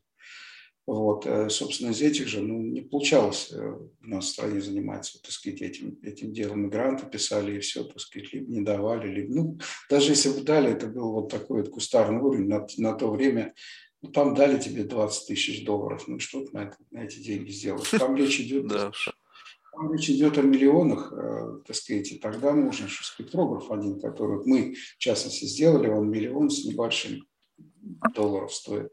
И это один из самых дешевых в мире получился. А там что? Ну, уехала в Южную Корею по-другому, другое отношение, так сказать. Там эти миллионы уже были вложены еще в 90-е, так сказать, годы. И там очень много российских не российских, а постсоветских, так сказать, специалистов работает по, по отраслям.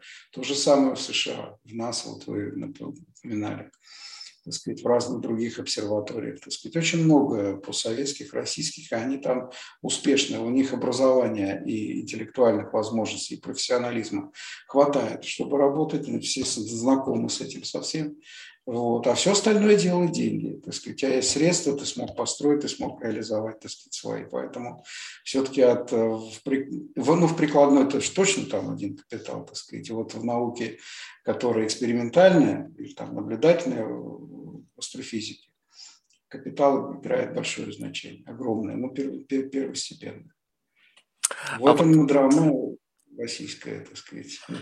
Но, но в целом, смотрите, вот я не знаю, заметили вы или нет, может быть, я тоже опять это выдумал, но как будто бы градус в целом интереса и ну, такого поверхностного э, знания космоса, ну, такого, как, знаете, вот как вот, ну, не знаю, такой lifestyle knowledge, да, такой как это, он стал намного больше вот в последние там десятилетия. Видимо, за счет проникновения интернета вот в большей степени, просто интересно за этим смотреть. И люди как будто бы стали знать больше в целом, вот в общей массе о том, что происходит и там. Да, да, не только больше, это абсолютно право. И заметил, не только больше, а интерес к науке, так сказать. И причем этот интерес, он уже такой как бы совсем даже не праздный. То есть и люди сейчас уходят, так сказать, технологии и так далее. Вот у нас эм, э, в России как это устроено, так сказать, сейчас, да, ну, у меня сын скоро выпускается, так сказать, из школы, ему надо тоже думать, так сказать, задуматься. Вот мы думаем, я, соответственно, смотрю, вот куда сейчас в основном народ идет. Если в 90-е годы это были в основном, там, не знаю, юристы, там, экономические вузы и так далее, вот, то сейчас самые такие конкурсы большие на а, там, э, биотехнологии, то есть на смежные такие вот дисциплины, биотехнологии, там, генная инженерия, так сказать, и так далее, и так далее. Ну, еще журналистика, какой-то совершенно бешеный, так сказать, Удивительно. сейчас. Ну, там 300 баллов надо получить, чтобы на ЕГЭ, чтобы поступить. То есть все на сотню надо сдать, там просто так не поступишь. Вот. Вот такая. Вот а сейчас зато смотришь, так сказать, там работник банка, ну, Кого удивишь, да, теперь этим? Ха, скажешь, что? Ты такую скучную жизнь ведешь? зарплаты маленькие, так сказать, и никуда не двинешься, что называется. То есть вот сместился интерес все-таки именно к развитию. Но я бы сказал так, э, в астрономии интерес остается, но я бы не сказал, что у нас сейчас идет много ребят туда. Сейчас э, больше вот междисциплинарные, скажем так, и те, которые имеют а, потенциал реализоваться в каких-то очень-очень прикладных отраслях. Но именно поэтому биотехнологии, так сказать, потому что там стартапы всякие можно делать, и деньги получить легче. И, и, то есть здесь тоже приземленный интерес есть. Ну и на самом деле и чисто любопытство тоже оно там играет, так сказать. Ну вот сейчас мы находимся в таком состоянии. А конкуренция, вот, ну, как-то вот всегда, знаете, там, гонка вооружений, гонка науки, там, вот есть э, э, вот в научном, то есть в научном сообществе эта конкурентная среда сохраняется, либо в силу того, что subject, вот сама тема настолько большая, она, ну, ее, ну, конечно, есть, наверное, амбиции у кого-то, что мы сделаем что-то, что не сделал никто.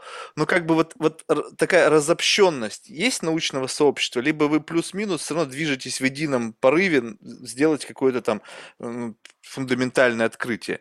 Либо все-таки каждая страна, она вот как бы там мы пытаемся это сделать все своими усилиями, и, ну, за исключением Евросоюза. Ну, там как бы как единая entity, наверное, их можно рассматривать. У них все там, у них там и, э, этот, э, как его там, ЦЕРН тоже это продукт коллективного труда, и телескопы эти тоже продукт коллективного труда. А, ну, что я могу здесь сказать? Эм, ну, вообще-то, вообще-то говоря, э, конкуренция, так сказать, между учеными, она была и остается, так сказать. Это здесь, как и во всем другом э, мире. Причем предметом этой конкуренции, так сказать, является реализация своих собственных амбиций, да, и плюс возможность получения дополнительного финансирования на свои исследования, на свою собственную жизнь. Там это все переплетено и переплетено так же, как и везде, и окутано, так сказать, дрязгами, так сказать, и прочим, прочим. То есть мы в этом ученые, в этом смысле ученые, так сказать, это такие же люди, как, не знаю, работники культуры, так сказать, со всеми их эмоциями, которые они друг на друга выплескивают. Другой вопрос, что по моему наблюдению, все-таки в науке это имеет несколько более цивилизованный такой, как бы, антураж вокруг этого всего. По крайней мере, вот есть некие, э, есть некие сдерживатели, так сказать, ниже которых, так сказать, люди стараются не опускаться. Хотя опускаются, и там носительство может быть, и все что, все что угодно, там и подсиживание, ну, такие вот как бы вещи.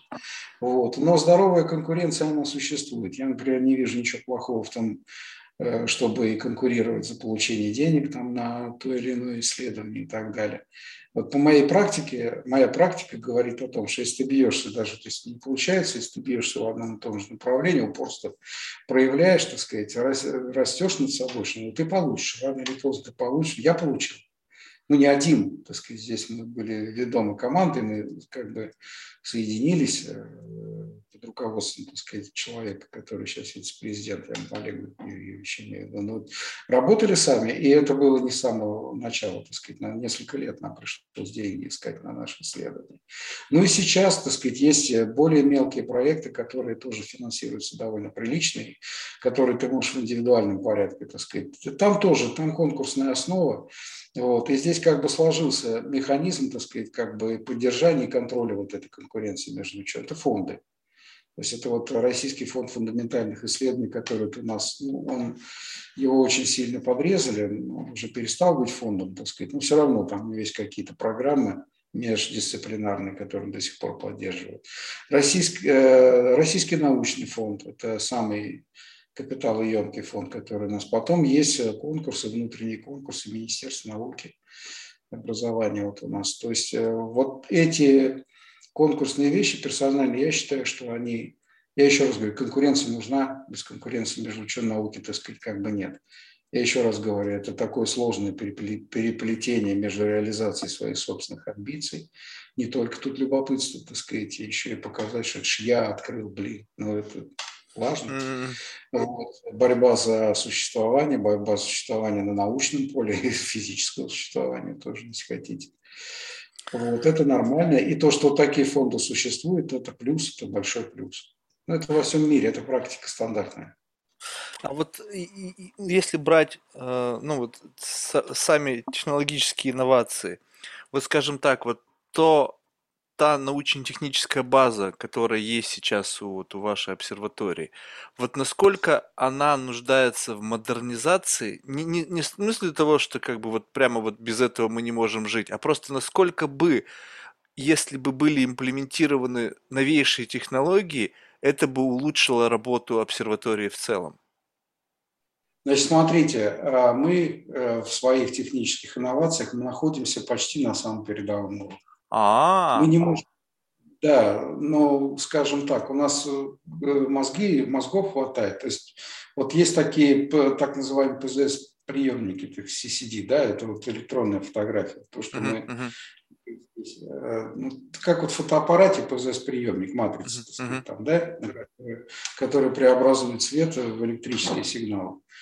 Вот, э, значит, мы, собственно, для того, чтобы далеко посмотреть в космос, собственно, тоже разрабатываем и строим такие приемники. Только от тех матриц, которые вот в обычных бытовых камерах, так сказать, э, существуют, вот наши матрицы, они обладают предельными характеристиками, так сказать. Если, э, скажем, камера, которая, ну, там Samsung какие-нибудь выпускают, так сказать, или в айфонах, им там достаточно квантовой эффективности 1-2%, то есть фактически эмулировать ту эффективность, которую наш глаз дает вот, то там у нас нет, нам нужно 100%, мы ловим каждый квант энергии. А для того, чтобы это происходило, сверхчистый кремний, так сказать, в качестве основы, вот, это и современнейшая электроника, и это уменьшение энтропии, так сказать, кристалл. То есть это надо охлаждать до очень низких температур. Наши ПЗС-приемники работают при минус 120 градусов. Цельсия. Вот. А, ну, просто для того, чтобы там шума было меньше электронов uh-huh, uh-huh. Вот. И эти технологии, так сказать, у нас в астрономии, они развиваются в нескольких странах, так сказать, ну, в Америке, значит, в Европе. Я вот не знаю, возможно, возможно в Японии, хотя не уверен, так сказать, и у нас, в нашей обсерватории, так сказать, вот мы единственные, у нас есть это экспериментальное производство, и по техническим характеристикам наши приемники, ну, во-первых, не уступают а во-вторых, по каким-то параметрам может быть даже лучше. То есть у нас там два электрона шум, так называемый, так сказать, это то, к чему стремится весь мир. Вот. Может быть, по эксплуатационным, так сказать, там, характеристикам, как всегда, это наша раздолбанность, так сказать, российская, она, они уступают. Но у нас есть своя собственная группа, которая поддерживает техническое состояние их, и нам этого достаточно. И в этом смысле мы развиваем их сами, мы, у нас НИРы проходят, так сказать, и это ну, это нам даже денежку небольшую дают. То есть мы и с китайцами работали, и на Китай, так сказать, их выпускали. Так что вот здесь, вот в этом вопросе, как бы, да, на другой вопрос, что денег нам не хватает. Вот мы поставили, получили деньги, э, чтобы все развить, денег не хватает получили деньги из Российского научного фонда и сделали вот оптоволоконный спектрограф, который позволяет там, мерить несколько метров в секунду амплитуды и вариации лучевой скорости. То есть это как бы такие, такой прибор позволяет обнаруживать э, экзопланеты земного типа вокруг холодных звезд, карликов, М-карликов. То, что нам нужно было. Вот, а, так сказать, мы его сделали, мы получили деньги, мы его сделали. Он по своим характеристикам примерно такой же, как спектрограф, например, вот Софи. Это во Франции, так сказать, у нас находится. А, и немножко уступает спектрографу Харпс, но только по одной простой причине. Он бы не уступал. Э, он уступает, потому что мы не можем его в вакуумный саркофаг, э, опять же, по финансовым причинам. Там 2 миллиона евро надо на такой саркофаг вместе с оборудованием, чтобы постоянно откачивался. Там большой объем надо откачивать. Вот. Просто не было, поэтому сделали, так сказать, по более простой схеме, э, снабдив более изощренными калибровочными устройствами, дает почти такой же результат, как HARPS. Mm. Вот. И в этом смысле мы находимся на передовой. И, но сделали мы, поскольку вот из-за нашей, так сказать, скажем, условно бедности, правда, не такие уже и бедные, так сказать, мы, вот, ну, условно говоря, так сказать, мы находимся на уровне американской, европейской наук. Э, ну, мы уступаем Америке, мы уступаем Европе.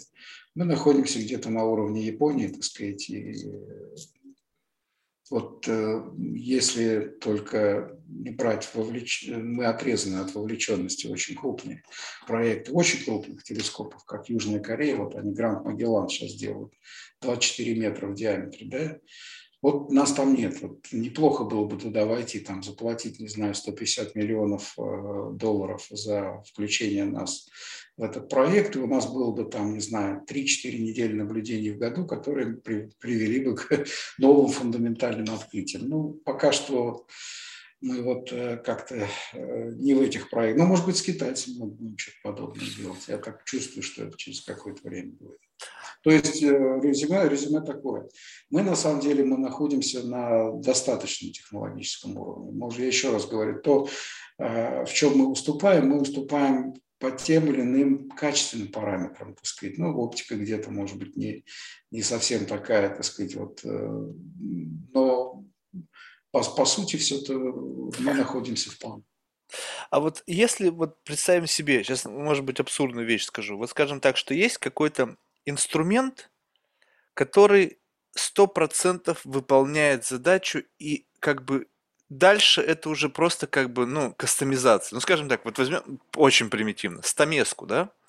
Ну вот утилитарно, а, лучше молоток. Ну вот сколько лет молотку, и вот в последнее время при всех инновациях как бы он особо видоизменяется, потому что он 100% выполняет свою функцию. Ну то есть как бы, ну, ручку можно поменять, можно более там сделать легкую там часть, чтобы, ну в общем я не знаю что. Ну в общем это будет уже как бы высосано из пальца. А теперь представим себе историю, эволюцию вот всего, техно, ну, всех вот объектов, при, приборов для наблюдения. Возьмем самое начало, там где-то там какие-то античные времена, там стеклышко закопченное, вот посмотрел там, увидел там, там что-то там на солнышко посмотрел, там затмение, там еще что-то. И вот сейчас то, что вот вы говорите, описываете с точки зрения передовой науки, вот этот вот гэп в будущее, когда это превратится во что-то такое утилитарное, что как бы уже дальше, ну как бы, ну можно усовершенствовать, но сто процентов выполняет свою функцию. Вот мы взяли от закопченного солнышка стеклышко до вот текущего момента и вперед еще. Сколько на ваше видение вот есть вот эволюция развития тех технологий, которые приведут к получению стопроцентного результата? Ну, скажем, куда бы ни направили, мы смотрим и видим то, что захотим. Значит, э, вот молоток, про который вы говорили, в нашей профессии существует. Это телескоп он какой был там 200 лет тому назад, такой сейчас есть и такой будет. То есть тут, что такое телескоп? Телескоп – это прибор, который аккумулирует тебе свет, и, так сказать, э, ты его наблюдаешь, фокальной uh-huh. плоскости твоего. Здесь нет никакого другого физического принципа. И чем лучше ты хочешь наблюдать, тем больше у тебя должен быть размер этого главного зеркала. Да? Вот. Э, значит, это вот то, что мы имели за последний, тот, тот сам молоток, который, его мы можем делать более красивую ручку, то есть сделать сегментарным, например, как Кек это сделал. Мы можем сделать из более крутого, так сказать, металла, собственно, сам, сам молоток, сам вот эту железку, железную, так сказать, деталь, да, который бьешь. Вот, то есть э, качество зеркал меняется. Например, обычные зеркала меняются на условно-адаптивные, гнущиеся, которые там подгоняют под искажение волнового фронта поверхности зеркала. Да? Но суть остается, принцип остается тем же самым. Но вот то, о чем вы вторая ваша часть, так сказать, вот какой-то скачок. Вот у этих всех зеркал есть один предел. Чем больше зеркал, тем его дороже делать. И вообще есть технологический предел. Ну вот. Здесь как бы вот самый большой телескоп, который строится, который через несколько лет, я надеюсь, так сказать, будет запущен, это ELT. Э, это Extreme Large телескоп, который около 40 метров в диаметре, так сказать, да? Вот наш 6 метров, а вот у них 40. Значит, это диаметр, вот квадрат возьмите, вот в такое количество раз он будет больше собирать свет и наблюдать. На сегодняшний день это технологический предел. То они там маются, никак не могут сделать, постоянно отодвигают дату запуска. Вот. То же самое с э, Гранд Магелланом, где корейцы участвуют на 4 метра. Есть еще, значит, 30-метровый, так сказать, Америка, Канада там делают, в общем-то. И вот все эти телескопы, например, в одно и то же время начато были там с десяток лет тому назад, и конца и края, так сказать, как бы нет. Вот где-то здесь технологический предел есть. Скачок наступит тот момент, когда мы научимся, э, как в радиодиапазоне, вот как Event Horizon телескоп вы уже упоминали, да, uh-huh. может научиться делать температурный синтез э, в области визуальной длины То есть регистрировать не только амплитуду приходящей волны, а фазу и складывать, так сказать, эти события. Вот тогда можно говорить о полях малых телескопов, поля. То есть, так сказать, километр квадратный. Вот тогда ну, будет... Так вот я про это и слышал, что как бы для того, чтобы, ну, по-моему, мне это как раз-таки Слава рассказывал, что для того, чтобы, я сейчас могу путать в цифрах, но что там сделать какой-то там снимок в высоком разрешении, то и еще это нужно, чтобы это на орбите было, там э, диаметр линзы должен быть там что-то 40 километров. Ну, то есть, чтобы вот вот, вот, ну, как бы... Да, да, да, да. То есть получается, да, что да. это все упирается в размер. Но вот когда, допустим, взяли и там придумали о том, как вот эти, как это, ньютоновские кольца, да, то есть как бы вот, вот это вот какой-то феномен, да, и использовать их. То есть, по сути, мы ушли от, размер, от, от размера, используя объекты небесные как как-то способ для того, чтобы вот свет, который огибает их, можно было аккумулировать. Тебе не нужно 40 километров э, линзу, чтобы собирать этот цвет. То есть как будто бы вот идея в том, что мы сейчас, вы сказали, да, молоток, но молоток какого размера? А вот есть ли представление о том, что на самом деле в какой-то момент придет новое представление о том, что на самом деле размер-то он не принципиален, есть другой способ, который не учитывает характеристики размера? Ну вот, собственно, как вот ваш знакомый из нас и говорит, он абсолютно прав, так сказать, как бы он просто природный Э, линзы, так сказать, берет, использует их вперед. Так сказать, вот в данном случае Солнце можно. Но там тоже есть, там есть ну, проблемы. У Солнца же тоже вблизи поверхности релятивистские эффекты. У нас, так сказать, они э, как бы и на, на, на движение, так сказать, вот Меркурия, так сказать, влияет, так сказать, эффекты общей теории относительности. Так и тут, так сказать, у нас как бы Солнце достаточно массивно, чтобы искривлять а, свет, световой, световой луч, вот. И можно, наверное, с помощью него придумать какую-то фокусирующую систему и это делать. Там есть технические проблемы, оно сильно много светит. То есть надо убирать как-то этот свет, чтобы, так сказать, увидеть действительно именно линзу. И такое своеобразное микролинзирование использовать для поиска, например, новых экзопланет и даже их исследований. Да, это все очень, так сказать, но это тоже, это, понимаете, это Э, как бы раньше будут созданы достаточно эффективно. Ну, то есть вот это как раз тот, э, та вещь, о которой вы говорили. Это мы, мы еще пока не доросли. Мы еще пока находимся только вблизи понимания, так сказать, вот это еще пока не доросли, нам надо дорасти. И технологически, и эмоционально, и психически. А есть, вероятно... Бог нам даст возможность. А вот учитывая вот ваш бэкграунд, накопленный набор знаний, вот есть э, как бы ощущение, что, ну то есть, что сейчас я не говорю о том, чтобы увидеть там экзопланету, на которой есть жизнь, а вообще увидеть что-то, что поразит сознание. Ну, то есть вот все ли мы увидели, из, имеется в виду всего многообразия возможных вариантов, либо есть что-то, что там при увеличении там новых, появления новых технологий, там вот этого телескопа с 40-метровой линзой, не знаю, там веб что-нибудь обнаружит, принципиально новое – вот что-то, что как бы мы еще не видели, там никакие там пульсары, там не черные дыры, там с их всем там фантастическими размерами и так далее, а что-то, какое-то небесное тело, которое еще до, до, до настоящего момента неизвестно современной астрофизике. Есть ну, такая вероятность? Нет, ну, во-первых, есть, а во-вторых, я могу вам сказать очень, очень неожиданный ответ на этот предмет. Ага. С этим столкнется любой человек в конце его жизни, когда он умрет. Ну, это да. Ну, это, это очевидно, так сказать. А природа не может не мыслить. И человек, как мыслящее существо, тоже не может просто так исчезнуть. Он может забыть, но его, так сказать, как бы дальнейшее существование, существование сознания будет происходить и дальше. Я не знаю, это на самом деле тоже на уровне веры, но согласитесь, что э, не существовать невозможно. Да. Не существовать осознавать ничего, так сказать, ну как. Вселенная – это мыслящий, так сказать, как бы организм, на мой взгляд. Ну, я еще раз говорю, это тоже, это не связано с моей профессией совершенно никак, это связано с моими, так сказать, как бы религиозными воззрениями. Э, кстати, вот это любопытно, ну так в завершении уже, вот что если как бы все произошло из ничего, то вот это же такая очень... Мы на самом деле настолько глубинно со всем этим связаны. Ну, то есть мы как бы часть вот этого гигантского чего-то, да, то есть это же, ну, как бы мы неразрывны, мы нельзя себя как бы взять и как бы вырвать как-то вот, что вот мы вот это вот какая-то не связанная с этим часть. Мы как бы как какая-то маленькая деталька, такая, может быть, микроскопическая. Я почему-то представил себе как некий часовой механизм, как это все тикает, чик-чик-чик-чик-чик, все это движется, и мы там есть.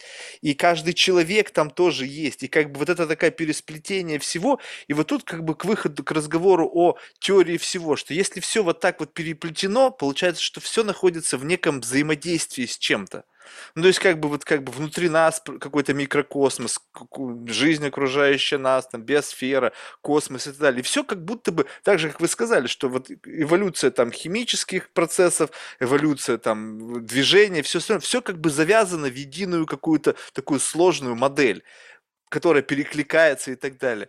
Что, а что вот представить себе, если бы как бы удалось бы приблизиться пониманию к вот этой какой-то гигантской логике причинно-следственных связей.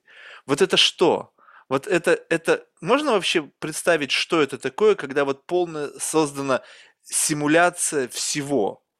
Ну, то есть вот всех процессов, и это можно как бы включать и выключать. Раз, и мы свою вселенную создали, которая сто процентов как бы копирует то, что есть вот с точки зрения... Вы, вы продолжаете мою мысль.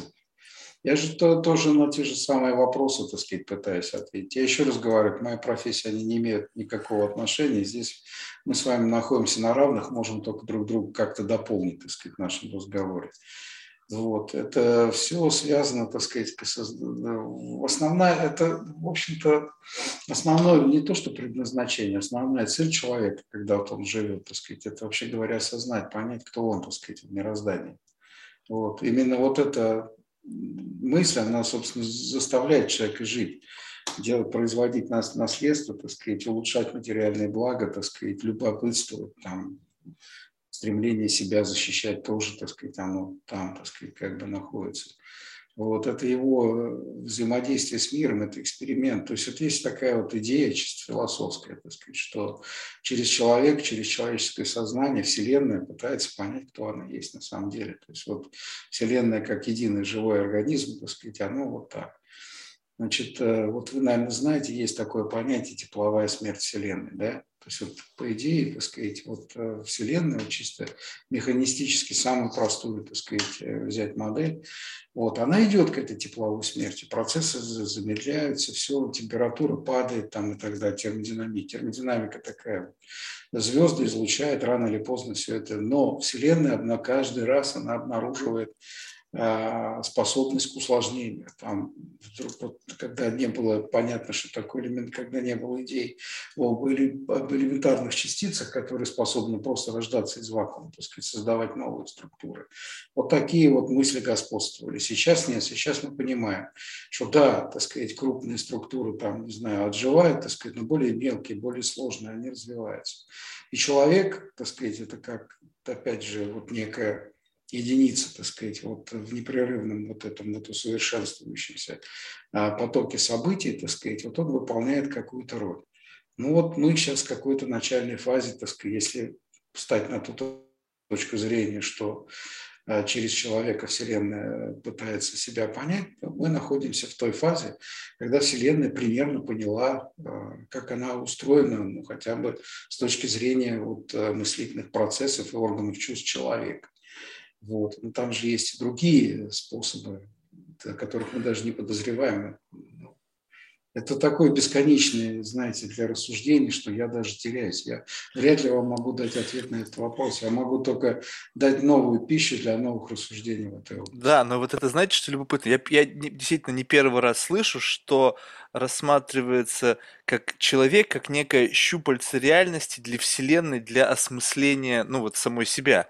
Но ну, любопытно-то в то, что, согласитесь, ведь это как бы несколько такое эгоистичное отношение к этой ситуации. Мы почему-то решили, решили, что мы первые, кто занимается осмыслением Вселенной.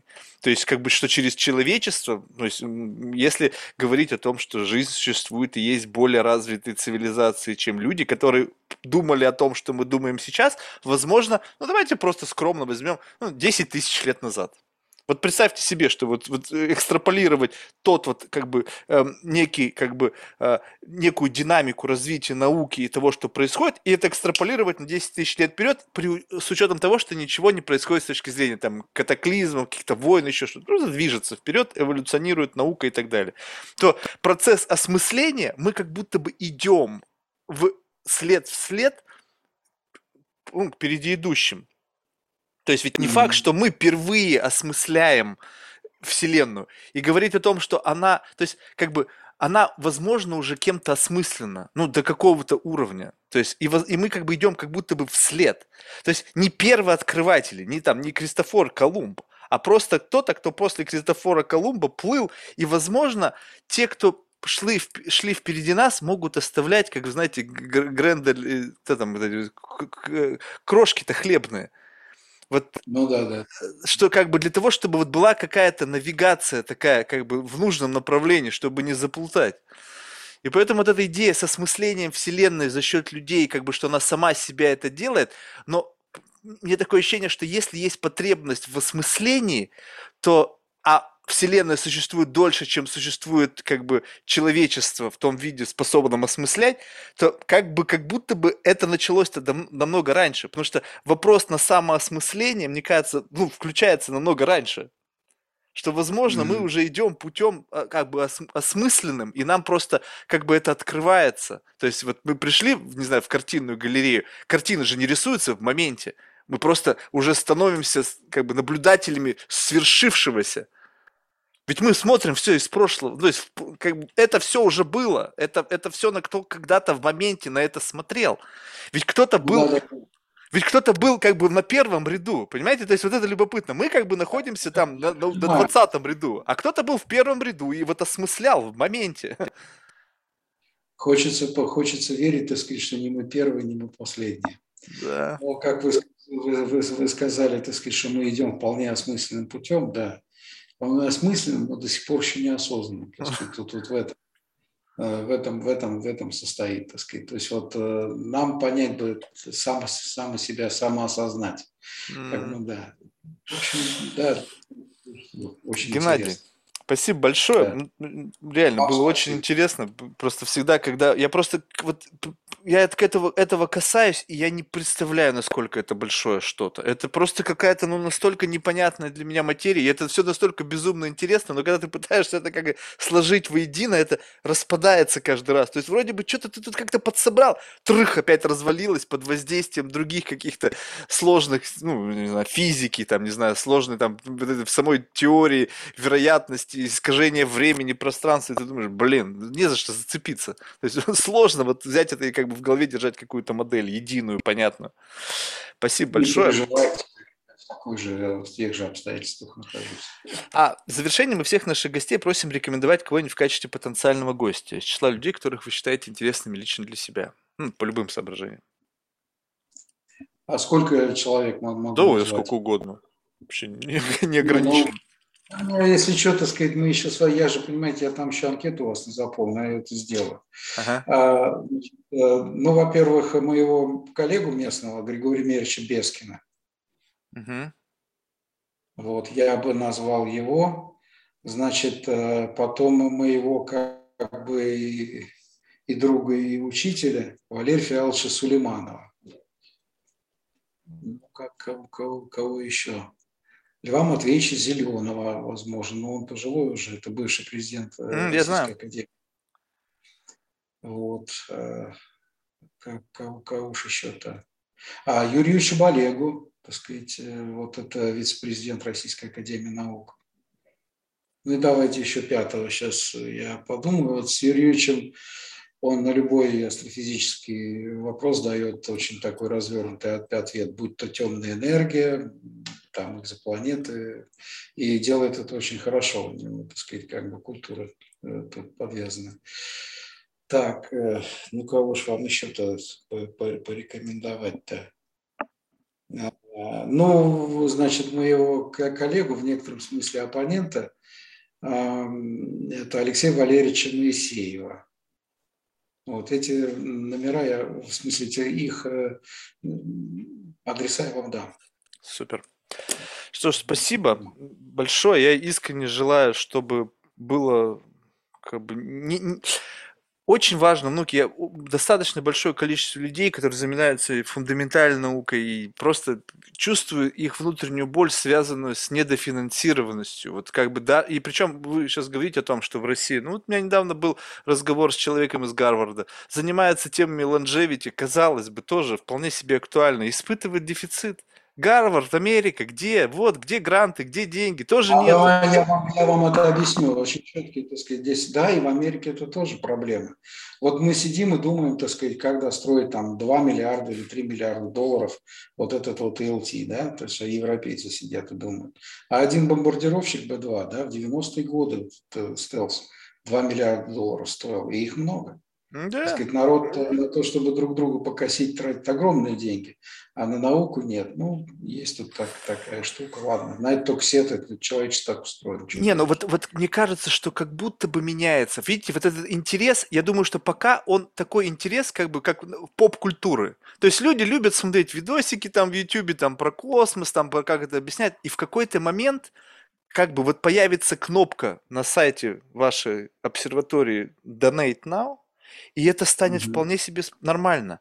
И как бы, как говорится, с миру по нитку, голому рубаха. То есть вопрос количества вовлеченных людей в интерес. И чем их будет больше, тем потом впоследствии какой-то выросший вот на этом интересе молодой человек или девушка, будучи предпринимателем, почему ну, то есть как, вопрос, куда лож, жертвовать деньги? Когда мы движемся туда, когда вроде как бы мы по, начинаем побеждать там голод, какие-то болезни, то есть туда нужно будет все меньше и меньше денег, и когда высвободится ресурс, когда мы уже не будем бороться за выживание в планетарном масштабе, чтобы там никто не голодал, то куда-то же эти меценаты же они будут вкладывать деньги. И вот наука, мне кажется, станет тем самым плацдармом, куда будут перенаправляться деньги. Поэтому я желаю сейчас, вам... Сейчас...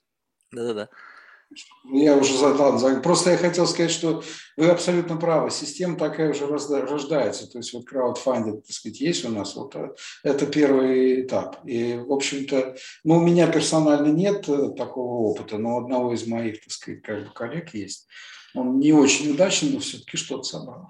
Да, ну просто это, мне кажется, чем раньше к этому при, при, прийти, то есть показать людям, что есть и такая возможность. Понятно, что в масштабах проектов, когда там миллионы, там миллиарды долларов, блин, фандинг, блин, ну посмотришь, ну понимаете, иди, удивительно, зайдешь на какой-нибудь Kickstarter, и там какой-нибудь там 3D принтер собирает там десятки миллионов долларов на краудфандинге. Я думаю, как это происходит? То есть получается, что просто ребята с какой-то классной идеей, ну какая бы она ни была. И тут научный коллектив – Гигантская лабора... Э, обсерватория, одна из крупнейших в мире, и что, не способна поднять 10 миллионов долларов на краудфандинге? Что-то как-то не так. Что, что они могут и что не может вот это? То, интереса у людей нету, либо не понимают природу, специфики как бы ценностного обмена, то есть что мы, что вы нам. Как бы, ну все, мне кажется, это заработает, потому что люди интересуются, а если они интересуются, в конечном итоге как-то здесь что-то наладится. Поэтому все будет хорошо, я надеюсь. Спасибо, Спасибо. большое. Всего доброго, до свидания.